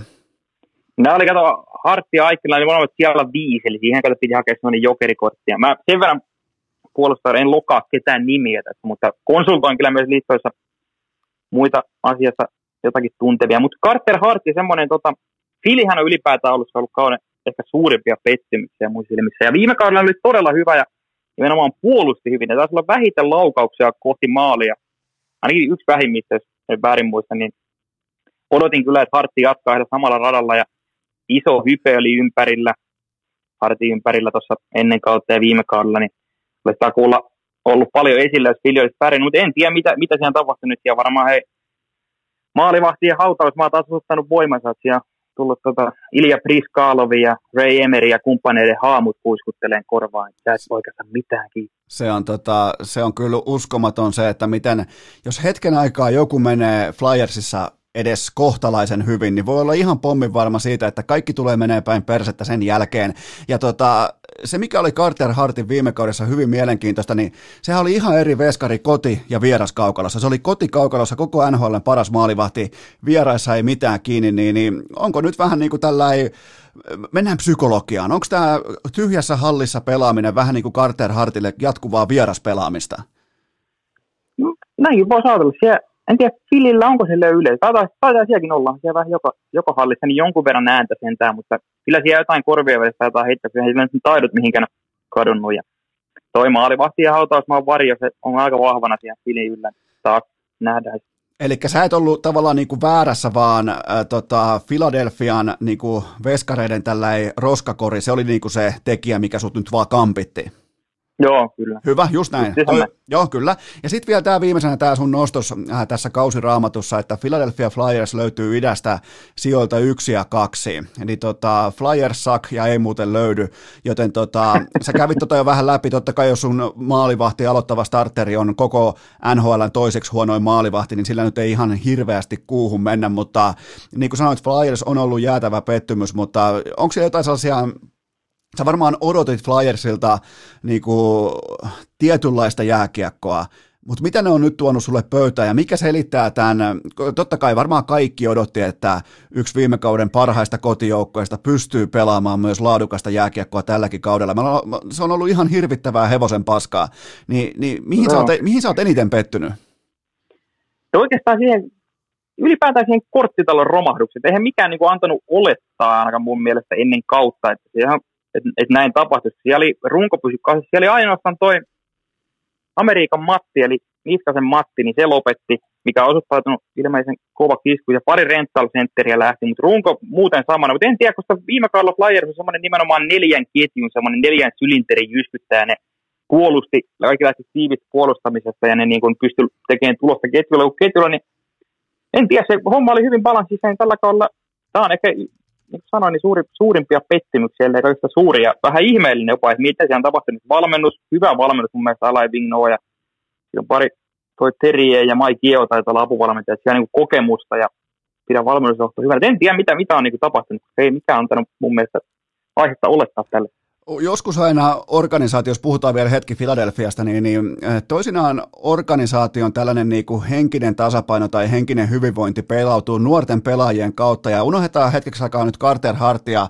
Eh, mä kysyn sulta liittyen tällaiseen, tämän piti olla supertähtiluokan pelaaja kuin Nolan Patrick. Tähän käytettiin aikoinaan kakkosvaraus vuonna 2017, niin voidaanko nyt 37 ottelun jälkeen yhteensä seitsemän tehtyä tehopistettä tällä kaudella miinus 19 tota, äh, kakkosvaraus, niin voidaanko sanoa jo, että tämä on ihan putipuhdas busti, tämä jätkä? No kyllähän toi sinne liukee. Mietipä, että se varattiin, siinä vanavedessä varattiin Miro Heiskanen, Keil Makar ja Elias Pettersson. Joo. Se vähän vielä niin kärjistää tätä asetelmaa, mutta Patrickillähän tarvii huomioida, sillä näitä päävammoja, jopa koko uran yllä oli aika monen varjo tuossa, että hän ei pystynyt pelaamaan viime kaudella yhtäkään peliä, että jotain, joku migreenisairaus tai tämmöinen. En tiedä kuinka paljon, tai varmasti silläkin osansa, mutta eihän tuo nyt hyvältä näytä, että että tota, kaveri kyntää tuolla tavoin, en mä nyt usko, että mitään niin tähtiluokan pelaajaa tulee.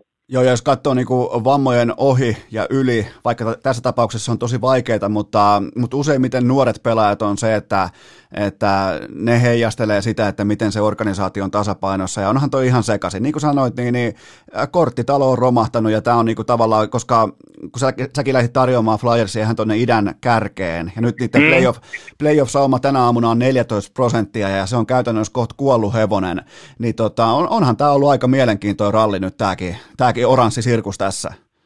On todella, ja siellä pitää siis nyt tehdä isoja muuveja, että vähän toi alkaa vähän sitä vaikuttaa, että taisin nimenomaan sen kausioppaaseen ennen kautta kirjoittaa, että tai kyseenalaista, että, että on, onko Claude Giroux ja Jakub Poracek niin oikein liideriduo viemään tätä joukkuetta mihinkään ja alkaa vähän haiseen, että ei ole, mutta toikin on tuo joukkueen kallis palkkaisemmat molemmat yli 30 kavereita ja, tota, ja, ja mutta vaikea saada mihinkään kaupassa. Esimerkiksi Jakub Poratsekin sopimusta taitaa olla vielä monta vuotta pidemmälle.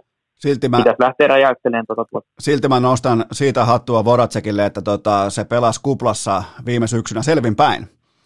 Se, Joo, mä, mä, olin ihan sokissa, että se tuli niinku, ja puhas nollataulu, että kun Kimmo Timonen Kimantia podcastissa pohjusti aika voimakkaasti, että siellä on otettu kesästä niinku myös nautintokortti irti, niin tota, sehän oli sitten kuitenkin, vaikka ehkä vähän sanotaanko, että jalka raahas perässä, mutta silti niinku hyvin todennäköisesti puhas alle 0,5 promillea. Kyllä joo, ja onhan noita, Voracek, oliko World Cup 2016, mistä kun kuvia tuli välipäivänä vaarikiskiltä, että taitaa meno jalka vipattaa kaverit. Se on, se on. Jotkut osaa ottaa sitten sen ilo irti, mutta silloin on turha useimmiten siellä kaukalon tasolla haaveilla menestyksestä. Mulla on muuten yksi välikysymys, koska mulla on tämä teidän klassinen kausiopas tässä mun edessä, niin, niin sä et tietenkään tee kansiotsikoita, mutta mitä tarkoittaa, kun joku, jonkun tarvitsee purra omaa nenänsä? Mitä se niinku tarkoittaa?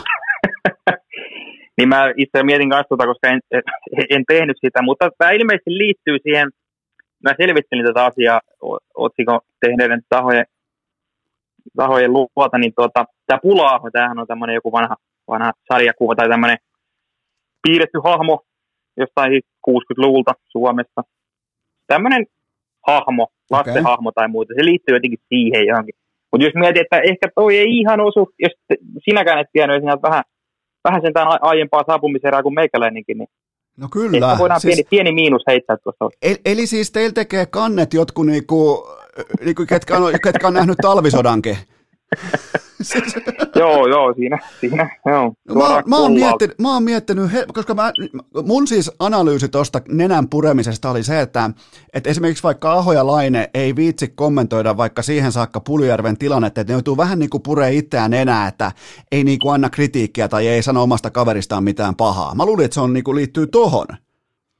Joo, mulla ei oikeastaan herännyt mitään ajatuksia. Ehkä se vähän niin kuin on tuommoinen epäonnistunut läppä, mutta näitähän saa Pula-aho. Mä en edes tiennyt, että sellainen hahmokin on ollut olemassa joskus aikoinaan talvisodan aikaisissa sarjakuvissa, mutta, mutta nyt on tämäkin mysteeri. Siis tämä on ollut yksi kauden vai... suurimmista mysteereistä.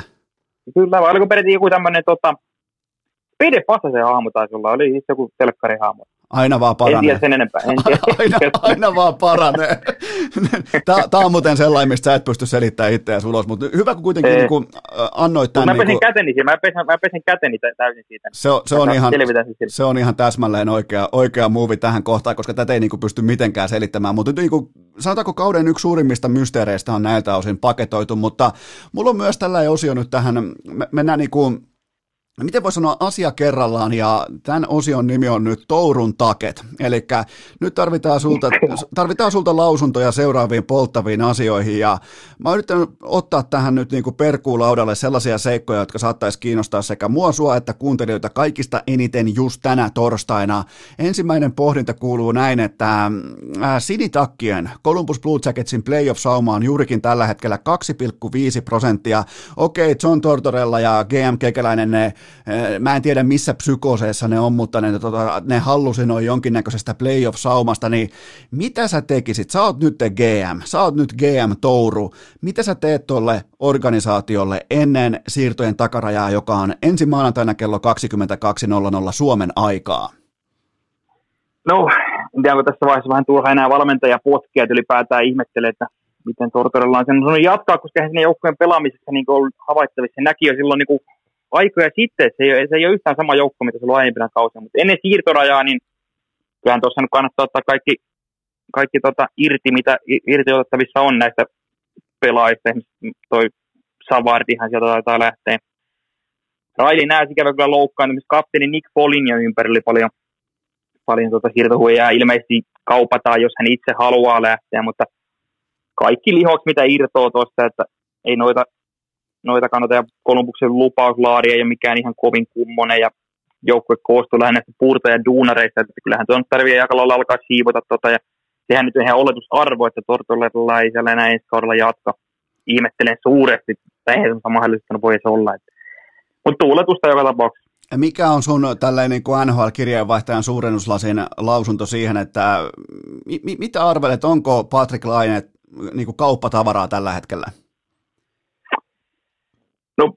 Lainehan on, Lainehan on nyt niin todella kiinnostava, kiinnostava pelaaja, niin kuin hän on tietysti aina, mutta siitä uhkaa kyllä muodostua kekäläisille nyt aikamoinen ongelma, ja kekäläinen on saattanut kyllä haukata näitä aika paljon paskaa näille siirto, siirroilla, paitsi Laine, niin myös Max Domin on ollut aika katastrofaalinen hankinta, että mutta en mä tiedä, Lainekin on kyllä sen luokan kala, että tämä siirtoraja voi olla vähän, vähän mä en itse alkanut usko, että tulee niin ihan hirveän kiivasta siirtoja just tämän ää, paikalla, missä on palkkakato ja, ja, ja karanteeni ja muiden kanssa. Laine voi olla sen koko luokan bonkale, että sen kauppa on vähän niin kuin kesähommia, mutta kyllä siitä ehdottomasti kekäläisen pitää katsoa mahdollisuuksia sen suhteen, koska se tulee todella vaikeita sopimusneuvottelut No entäs sitten Seth Jones? Ehkä noussut silleen niin kuin vai vihkaa ainakin puheessa ihan NHLn huippupakkien joukkoon, mutta mikään data tällä hetkellä ei puolusta niitä lausuntoja. Niin pitäisikö sen kanssa ihan vähän jopa yllättäen tehdä kauppaa? No, niin kuin sanoin tuossa, että kyllä kekäläisenä, kekäläisenä niin tota, kaikkia mahdollisia. Kyllähän kuka tahansa pelaajan kaupoissa hintakohtaa, ja kekäläinen ei ole ennenkään epäröinyt tehdä isoja muuveja. Seth Jones totta kai sen organisaation niin ihan kiinteä, kiinteä tota, kulmakivi, että en tiedä sen suhteen, mutta eihän se ole tällä kaudella ollut, se on vähän upon koko, koko muun Kolumbuksen mukana, että ei ole niin mitenkään kyllä ollut se sama, ei Norri ehdokkuudesta voinut puhua tällä kaudella, kun se on pari vuotta putki, pari viime kautta ollut ihan niin kuin sarjan parhaita puolustajia, mutta jos arvo kohtaa, niin miksei sekin, mutta sekin on taas sen luokan, sen luokan bonkalle, että voi olla vaikea päästä tässä siirtorajalle nyt mikä jos, järkevään lopputuloon. Nyt kun mennään kohti kesää, niin, niin mikä on sun näkemys siihen, että totta kai Tortorella ei tule jatkamaan, mutta jatkaako Kekäläinen? Kyllä mä uskon, että Kekäläinen, en, en totta kai tiedä, että minkälainen Kekäläisen esimiehet on siellä omistajaportaissa, mutta on se kuitenkin, ja samoin Tortorellakin tehnyt siellä hyvää työtä viime vuodet, niin hän on repinyt keskinkertaista materiaalista ihan maksimit irti, ja kyllä mä uskon, että ei Kekäläisen keikäläisen tota paatti nyt kaadu ihan vielä yhdessä tästä katastrofikaudesta. Et saa varmaan jatkaa, mutta toki pitää huomioida, että tämä on nyt sen toinen valmentajarekrytointi, mikä oletettavasti tulee Tortoralle jälkeen. Ja ei tuo joukkue nyt näytä myöskään siltä, että se siitä ihan niin kuin parilla fiksauksella kääntyisi taas kontenteriksi, että, että hankala tilanne, mutta en mä usko, että kekäläisen palli vielä heiluu. Mutta toi nimenomaan toi Laine, Laine on vielä sen verran, että hän tällä hetkellä ihan niin kuin helvetin hankala pelaaja kekäläiselle, koska siitä on pakko saada. Siihen on uhrattu organisaation kovin sentterilupaus Dupua, joka on ihan niin kuin laatusentteri. Ja Laineesta on pakko saada se arvo. Jos Laine ei itse pysty sitä toimittamaan, niin siitä on pakko saada siirrolla, siirrolla se arvo. Että eihän muuten niille ei Dupua mitään käteen. Ja Lainehan on pelaaja, pitää maksaa ykköstähden palkkaa, mutta ei niin kuin mitään takeita, että onko se sen arvo, että pystyykö se toimittaa. Se on aika moni jokerikortti.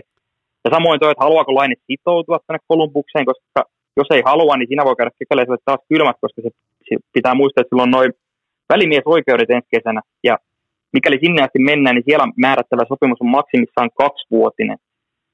Ja siinä tapauksessa Laine karkaisi sopimuksen päätettyä vapaaksi agentiksi, että toi on niin tosi ongelmallinen, koska tässä tilanteessa pitäisi saada kiinnitettyä joku tämmöinen franchise-tason pelaaja pitkällä sopimuksella, ja mä en usko, että Laine Laineen intresseissä se, eikä varmaan myös kekäläinen halua sitoutua laineeseen tällä haavaa niin tyyliin millään 6-7 vuoden sopimuksessa. Joo, se on mielenkiintoista se, että viimeiset on se 21 ottelu, mikä nyt on ihan jo oikea otanta ammattijääkiekossa, se on vaikkapa tästä kaudesta yli kolmasosa, niin viimeiset on se 21 ottelu tehot 1 plus 3, eli yksi tehty mm. maali.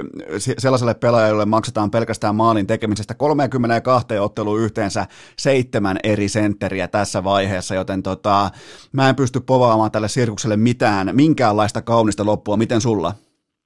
No ei, kyllähän tuo on aika karusti nyt paljastunut, miten lopulta yksipuolinen pelaaja Laine onkaan. Että kyllähän se silti, siis, la, la, tai siis Laineen liikehän on ollut ensinnäkin kalmia. Ja on se nyt käynyt selväksi, että Laine ei pysty itselleen ole pystynyt tuolla niitä tekopaikkoja luomaan. Se näkee jo laukaisen määristeksi ja nollan laukauksen pelejä monta, mutta kyllä Laine on semmoinen pelaaja, että vaikka se saapuisi rollaattorille sen P-pisteelle, niin hän voi painaa sen 40 maalia kaudessa oikeassa ympäristössä, mutta en mä usko, että tuosta nyt aukeaa ihan hirveästi. Ja siihen vie sen sopimusneuvotteluun se homma, että Laine, sehän on yhä ihan vastaan saamaton fakta, että Laine on viiden edellisen vuoden ajalta NHL top 10 maalintekijä.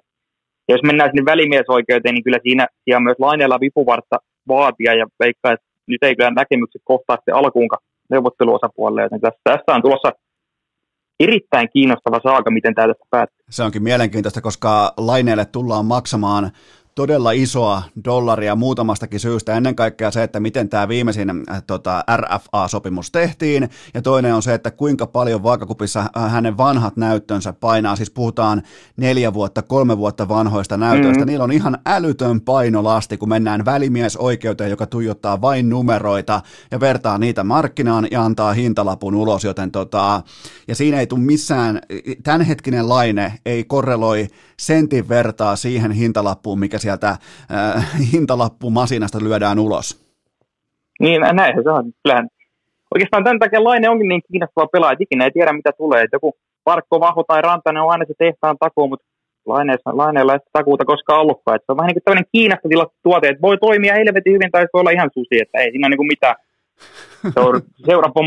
Seurapomoille helvetin riski homma ja varsinkin nyt kun palkkakatto pysyy samana, niin nyt erityisen tarkka pitää olla, mihin sitä rahaa, rahaa laittaa. Ja tässä voi hyvin, kyllähän Lainilla se maalintekotaito edelleen on, että ei ole, ei ole mitään syytä epäillä, etteikö Laine oikeassa ympäristössä voisi niitä maaleja vielä tehdä, mutta se on käynyt selväksi, että Laine ei ole se pelaaja, joka niitä pystyy itse. Että Laine kyllä syö, kun pöytä katsotaan, mutta tota, itsehän ei sitä pöytää katso. Mennään seuraavaan pelaajaan ja mä haluan nyt kuulla sulta, että mikä joukkue olisi paras fitti, eli sopivuus, yhteensopivuus Mikael Granlundille.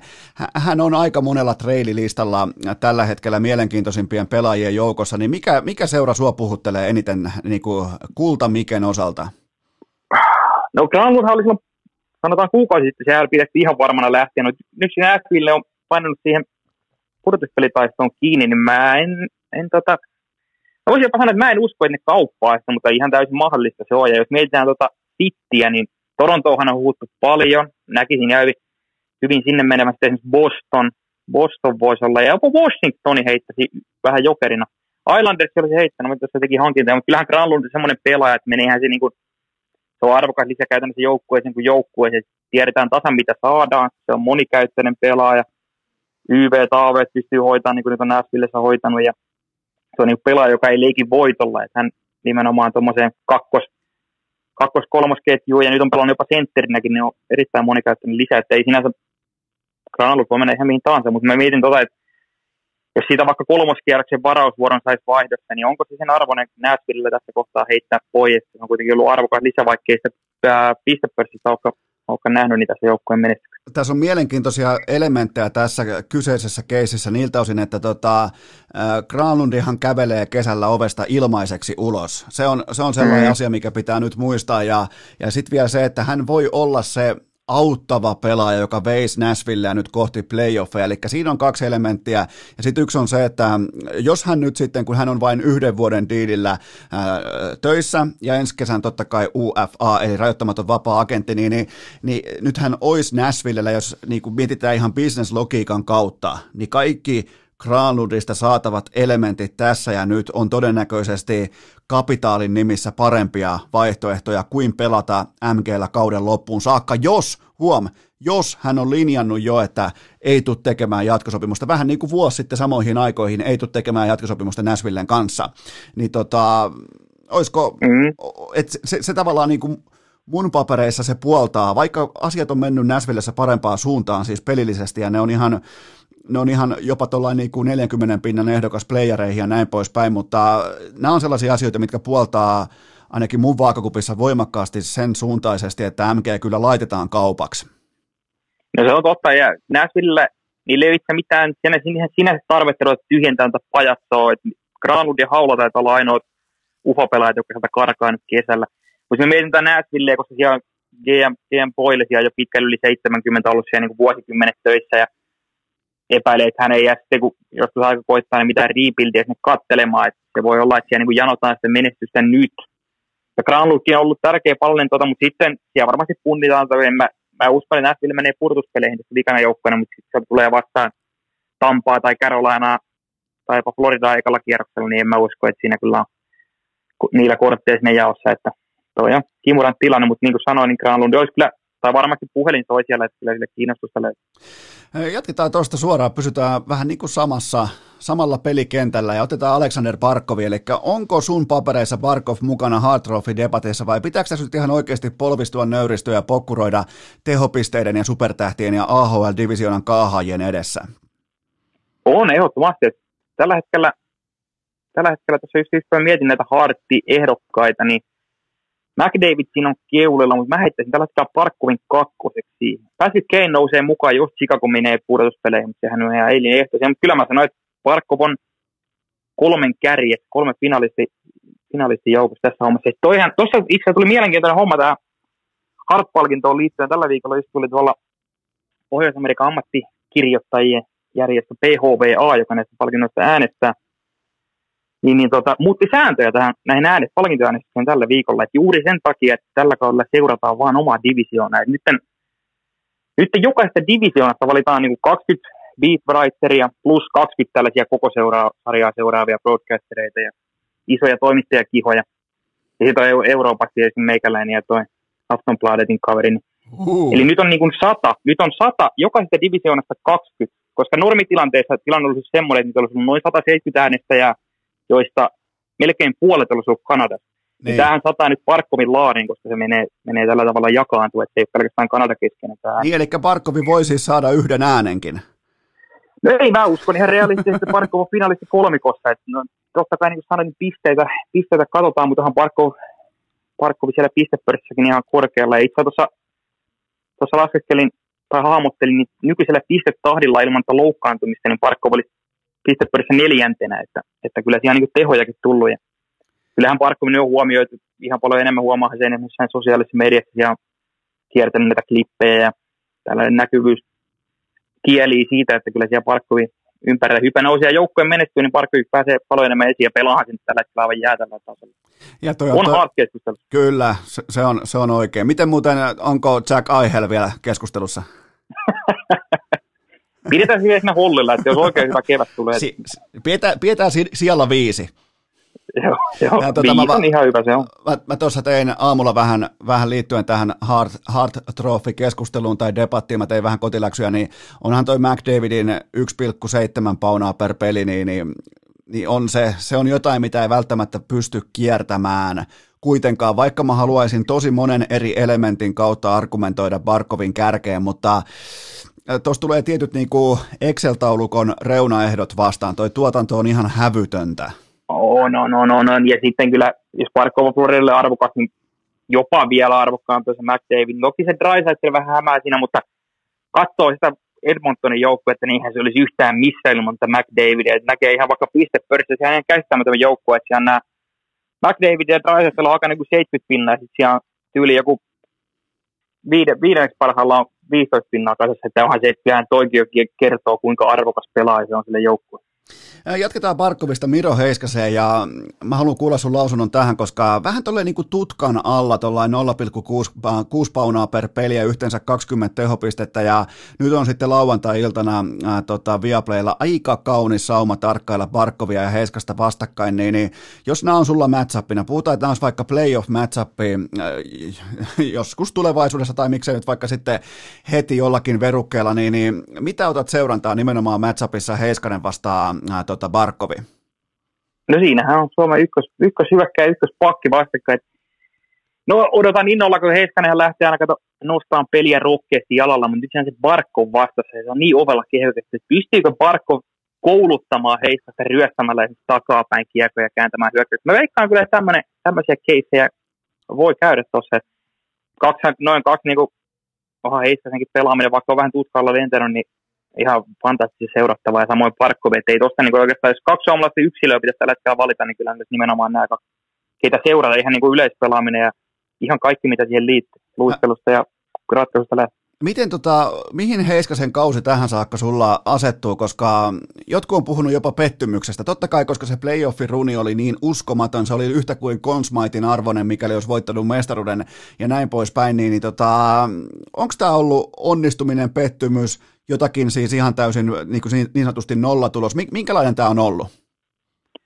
Kyllä heittäisi aika sen neutraali. Se ei tämä pettymys, ei tämä mitään jätti onnistumisen voida sinänsä sanoa, koska Heiskanen on toimittanut taattua laatua, että kyllä hän on pelannut ihan erinomaisesti. Siis tasonsa nähden pitää huomata, että tasonsa nähden niin neutraali, että Heiskanen on pelannut ihan huipputasolla. Että pistemäärä vähän laahaa, mutta se johtuu tuosta Dallasista kanssa sen takia, koska niillä on sama ongelma kuin viime kaudella, että ei, ei oikein tota, hyökkäys tuota. Ja viime pudotuspeleissä niillä hanat aukesi ja heti Heiskanenkin pääsi suurempaan valoon, koska ne tehopisteitä kartta, mutta kyllähän standardit Heiskasella on jo niin kovat, että ei se ole mitenkään ihmeellistä, että hän pelaa sen 25 minuuttia illassa ihan huipputasolla, että se on niin pelannut sillä odotetulla tasolla mun mielestä. Ja toi, että se on noussut peliä, joissa jo, olisiko sarjan top 10, että joukkueen menestyksen mukaan se aika pitkälti nämä valokeilla kohdistuu, ja ei ne on vähän joutunut sen takia paitsi on tällä hetkellä. Eli golf-termeen paarissa pelaa tällä hetkellä suurin piirtein. Paarissa, baari on aika hyvä. Se on hyvä, mutta entäpä sitten meidän kaikkien ikioma Pulju, Jesse Puljujärvi, ää, tota, missä se horisontti nyt menee? Missä se niinku unelmapuljun suoritustaso menee, koska onko se nyt sitten pelannut hyvin vai huonosti, koska me tarvitaan tähän asiaan nyt virallinen kanta, ettei tässä tarvitse enää spekuloida, ja mä myös lupaan, nyt kun sen, tämän kannan tuo julki nyt sitten itse äh, kanadalaistoimittaja, niin, niin mä tuun itse nojaamaan tähän kantaa koko urheilukästin loppukauden ajan, joten kerro mulle, oh. että, kerro mulle, onko pulju pelannut hyvin vai huonosti, niin mä peesaan sua sitten vaikka arkkuun asti ei oikein punnita tarkkaan tähän vastaan, kun näin, näin kovat maalaukset. Ei kyllä ehdottomasti plusmerkkinen kausi, kun pelataan odotusarvoille, että hän on todistanut olevansa NHL-pelaaja, hyödyllinen pelaaja joukkueelle. Että ei mulla niinku, et, en mä olisi odottanut oikeasti rehellisyyden nimissä tämmöistä Puljärveltä. Teho, teho, teho on vähän laahannut tai aika paljonkin laahannut siihen että pelaa ykkösketjussa. Mutta hän on osoittanut olevansa myös siinä niin kuin hyödyllinen pelaaja – pelaaja joukkueelleen, että pysyy niin ytimessä ja tekee niitä haalarihommia ja hyväksynyt rooli, että hän sen kahden jäsen kanssa tarvitse olla mikään ne siihen mitään taikuria halua, vaan just ihan nimenomaan tämmöisiä haalarimiehet. Puljärvi on nimenomaan osoittanut, että kuuluu NHL ei se, että se pystyy olemaan niin hyödyllinen pelaaja joukkueelle. Mun mielestä Puljärvi pystyy täyttämään esimerkiksi kolmoski, kolmosketjunkin semmoisen nolla roolin, niin toi ihan hyvin. Ja kyllä mä uskon, että tehokki sieltä tulee, että en nyt Puljärvestä mitään sadan pisteen miestä odota, mutta sanotaan, että semmoinen 50, 50 pisteen mies, niin Puljärvi voi hyvin olla. Eli sieltä, sieltä laitettiin siis plusmerkintä puljulle, mutta... Plus, ehdottomasti. Se, se, mitä mä vielä, mun on pakko sanoa tähän puljuun, kun tämä toteutuu yö toisensa jälkeen, niin se on nyt ihan virallista tietoa. Mulla on dataa tallessa, nimittäin McDavid ja Drysaitel, ne vihaa kaikkia muita niiden joukkuetovereita, paitsi toisiaan.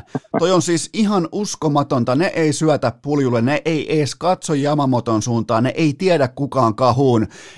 Ihan siis käsit, mä en ole Mun oli oikein pakko nyt oikein, taas viime yönä, toisella 3 plus 1, toisella 1 plus 3, ne pelaa vielä eri ketjuissa, niin ykkös-kakkosketjun kummallakaan, kellään neljästä laitahyökkäistä ei ole tehon tehoa siellä taulussa.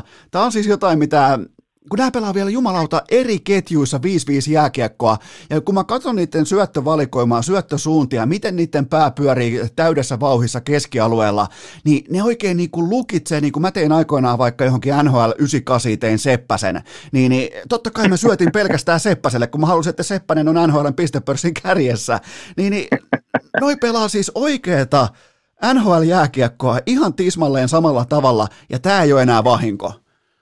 Joo, itse kyllähän noin ja Drysaitel on pelannut, pelannut tuota ketjukaverinakin tässä jonkin, mutta välillä ne sekoittelee aika paljon niitä, mutta tosiaan, e, mutta niin kuin sanoin, niin eihän noi, tota, varsinkin silloin kun ne yhdessä pelaisi Puljärvi on siinä, niin ei ne mitään taikuria siihen tarvitse, vaan työmiehiä.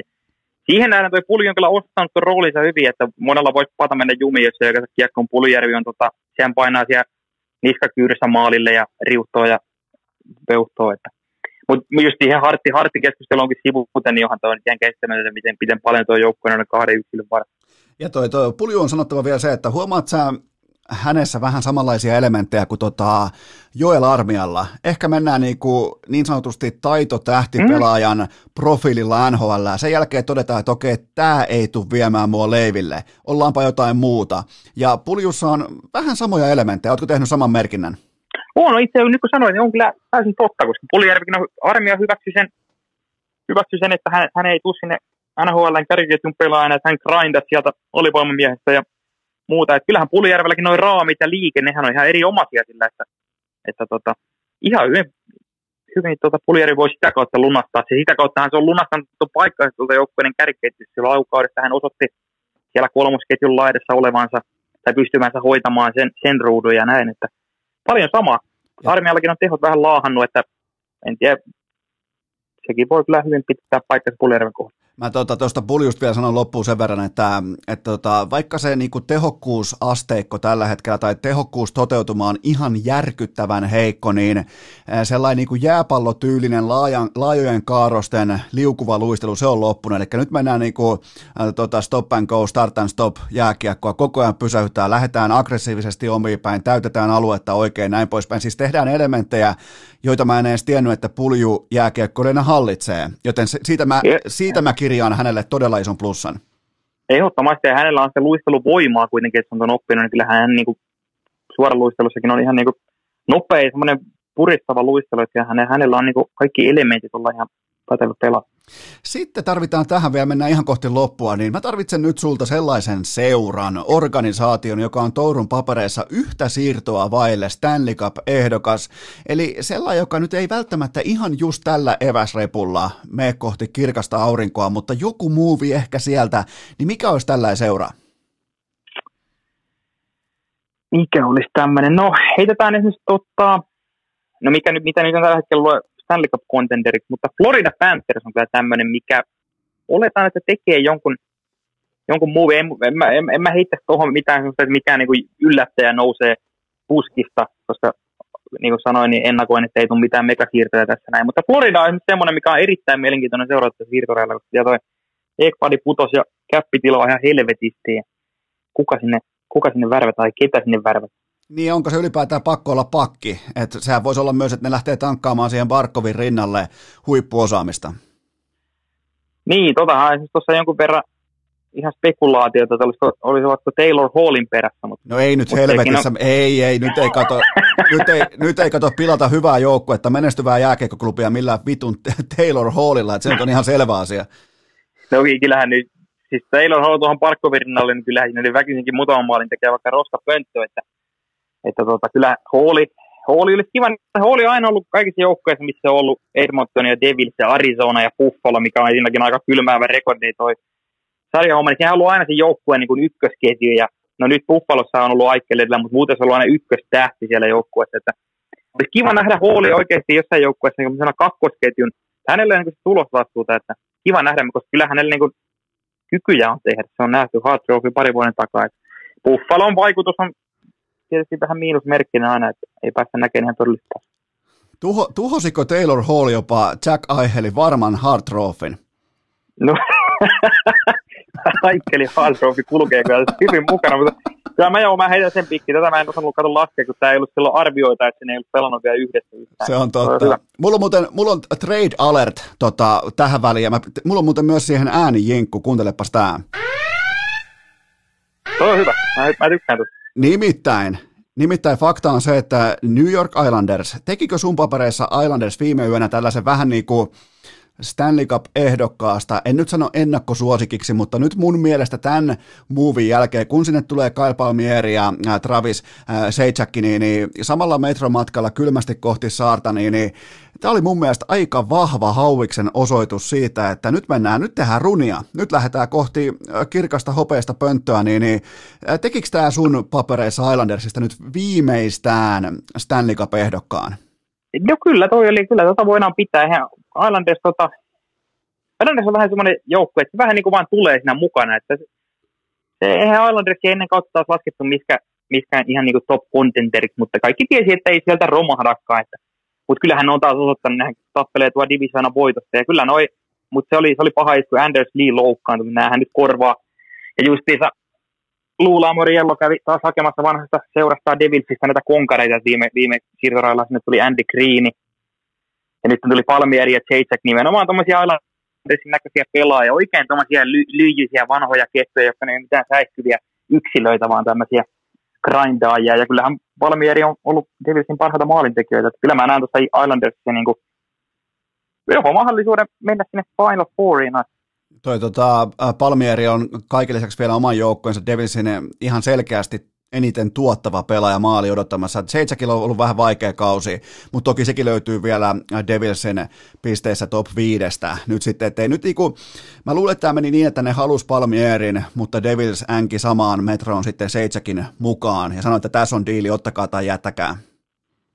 No joo, varmaan. Ja Palmieri on hyvä siellä niin paikalle Farsalin ja tuon Eberlen kanssa kärkiketjuun Mainetta on parempi maalintekijä. Palmierista ei ihan hirveästi kirjoita tähän missään, missään tota loista, mutta just se jopa vähän yllätyin, kun katsoin, että hän on neljänä viime, viidestä viime kaudesta niin joukkueessa paras maalintekijä.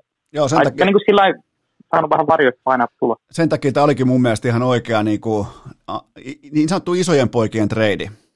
Oli, oli, oli, oli, ehdottomasti. Ja hyvin, ja Islanders on erinomaisesti johdettu joukkue, ja siellä on kaikki balanssissa, joten varmasti oli punnittu ja istuu kyllä tuohon joukkueeseen kuin enäpää.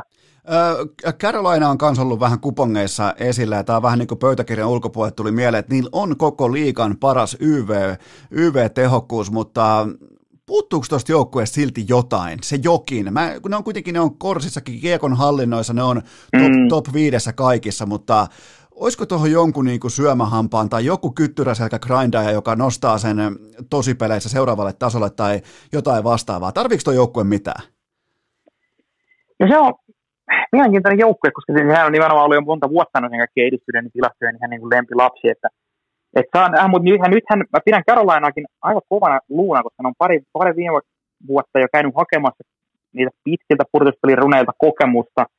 Ja niillä on, mutta täytyy muistaa, että ne saa tuohon, tuon, tuon, tuota, jos saa Teuvo Teräväisen, joka on ollut pois. Mietin, no, tässä kohtaa tappelee Divari voitosta ja siellä Teräväinen, joka on joukkueen niin top pistemies, ollut top kolme kaveri jo monta vuotta, niin tämmöinen asia olisi asia ässä hihassa, että mielenkiintoista nähdä, että sehän on vähän niin kuin tämmöinen siirtorajan hankinta, kun se jos sitä palaa, kun hän Teräväinen on vielä päässyt kunnolla kauttaan aloittaa. No se käytännössä menee näin. Anna mulle vielä loppuun Tourun Final Four. Eli mitkä jengit löytyy loppunelikosta sitten, kun kaikki on sanottu ja tehty? Lännestä heitän Colorado. Varmaan vaaditsen suurempia perusteluita. Ne Vegasin kanssa tappelee siitä, mutta kääntävät edukseen. Tästä keskisestä, niin mä heitän Carolina. Tampa tietysti on varmaan suurin suosikki, mutta Carolinalla on kaikki eväät, niin kuin tuossa vähän sivusinkin, niillä on sitä kokemusta. Ja tasa, tasapainoinen laadukas joukko, nyt on hyvä veskarikin, tuli takaisin Rasekki, hän pelannut hyvin, niin Carolina menee siitä Kanadassa. Eikin mieli sanoa, että Toronto pettää, mutta ei ne kyllä petä, että kyllä se on Toronto, joka menee sieltä. Ja heitetään idästä, se on, se on Islanders, joka lyijyttää ja jyskyttää panssarivaunun lailla sitä suosta läpi ja menee Final Four. Jumalauta, et kuitenkaan ottanut Philadelphia siihen. Joo, ja Aikkelille harti. Siinä olisi kyllä Tourun, Tourun tällainen niin kuin vanha superkaksarityyppinen haku vielä tähän loppukauteen. Niin. superkaksari, niitä aikanaan muuten Sääksjärven kioskille ruutta. No en epäile yhtään, että on just Sääksjärvellä painettu kuponkia sisään. Eli tota, no siinä oli Final Four. Aika mielenkiintoinen. Mun mielestä aika hyvin perusteltu, että tuollaiseen niin kuin stabiliteettiin, laatuun ja näihin niin kuin klassisiin tekijöihin kun nojaa, niin useimmiten tulee myös hyvä. Kyllä, se on just näin. Okei, kerropa nyt ihan sitten vielä loppu, loppu, loppuun, että mistä kaikkialta sinua voi seurata, voi lukea, voi jopa kuunnella, niin nyt saa mainostaa. No Ilta-Sanomat, urheilulehti, kannattaa tilata ja tota, podcast Total NHL Forever löytyy suplat siellä Hofrenin, Hofrenin kanssa. Puhutaan joka tiistai-aamu NHL polttavista aiheista ja vieraitakin on viimeksi oli Sami, Sami toi, tota, ei Sami Aho, vaan Sebastian Aho oli vieraana, joten siellä on ihan hyviä, hyviä täkyjä tarjolla. Nyt et lähde downgradeaamaan Ahon vierailua, se oli erikoisvieras, erikoishaastattelussa, niin kuin säkin oot nyt. Joo, no joo, kyllä. Allekirjoitan. se, tota, mutta mulla on ihan vielä viimeisin viimeisin löytyy täältä tota, NHL-kausiraamatun ää, sisäsivuilta. Täällä on tällainen tota, Iltasanomien ikioma mainos. Ja tässä sanotaan, että, tässä sanotaan, että Villen sisältöjä seuraavat päivittäin miljoonat suomalaiset, niin, niin, niin tota, takaatko tälle urheilukästin jaksolle yli miljoona kuuntelua? No, se on ihan miltsi, se on kyllä hiljattelu, mutta eikö tämä ihan niin kuin Suomen top podcast, niin kyllä mä, tämä voisi tämä mekin keikauttaa sen tota, miljoonan rajan yli. Eli mitäs meillä nyt on? Meillä on tota, Aihelille Hartti, meillä on Philadelphialle Stanley Cup ja meillä on urheilukästille yli miljoona kuuntelijaa. Siinä on taas se super tripla. Sääksjärven kioskilla. Kyllä. Hyvä, mutta hei, mulla ei ole tähän mitään muuta. Tämä oli tosi hienoa, että pääsit mukaan ja saatiin vähän niin kuin, saatiin avattua mysteerin verhoa, että tota, kuka on tämä mystinen, mystinen Ville Touru, joka on nyt siis Sami Hofrenin rintaperillinen nhl Kanadassa ja näin poispäin. Niin tämä oli, tämä oli suuri kunnia, tämä oli hienoa ja tota, kiitoksia tästä Ville Touru. Kiitoksia kuin myös. Ilo oli minun puolella. Ja kaikille kuuntelijoille vielä loppuun se, että ei varmaan vaadi minkäännäköistä erillismainintaa, että sunnuntaina tuttuun tapaan jatkuu.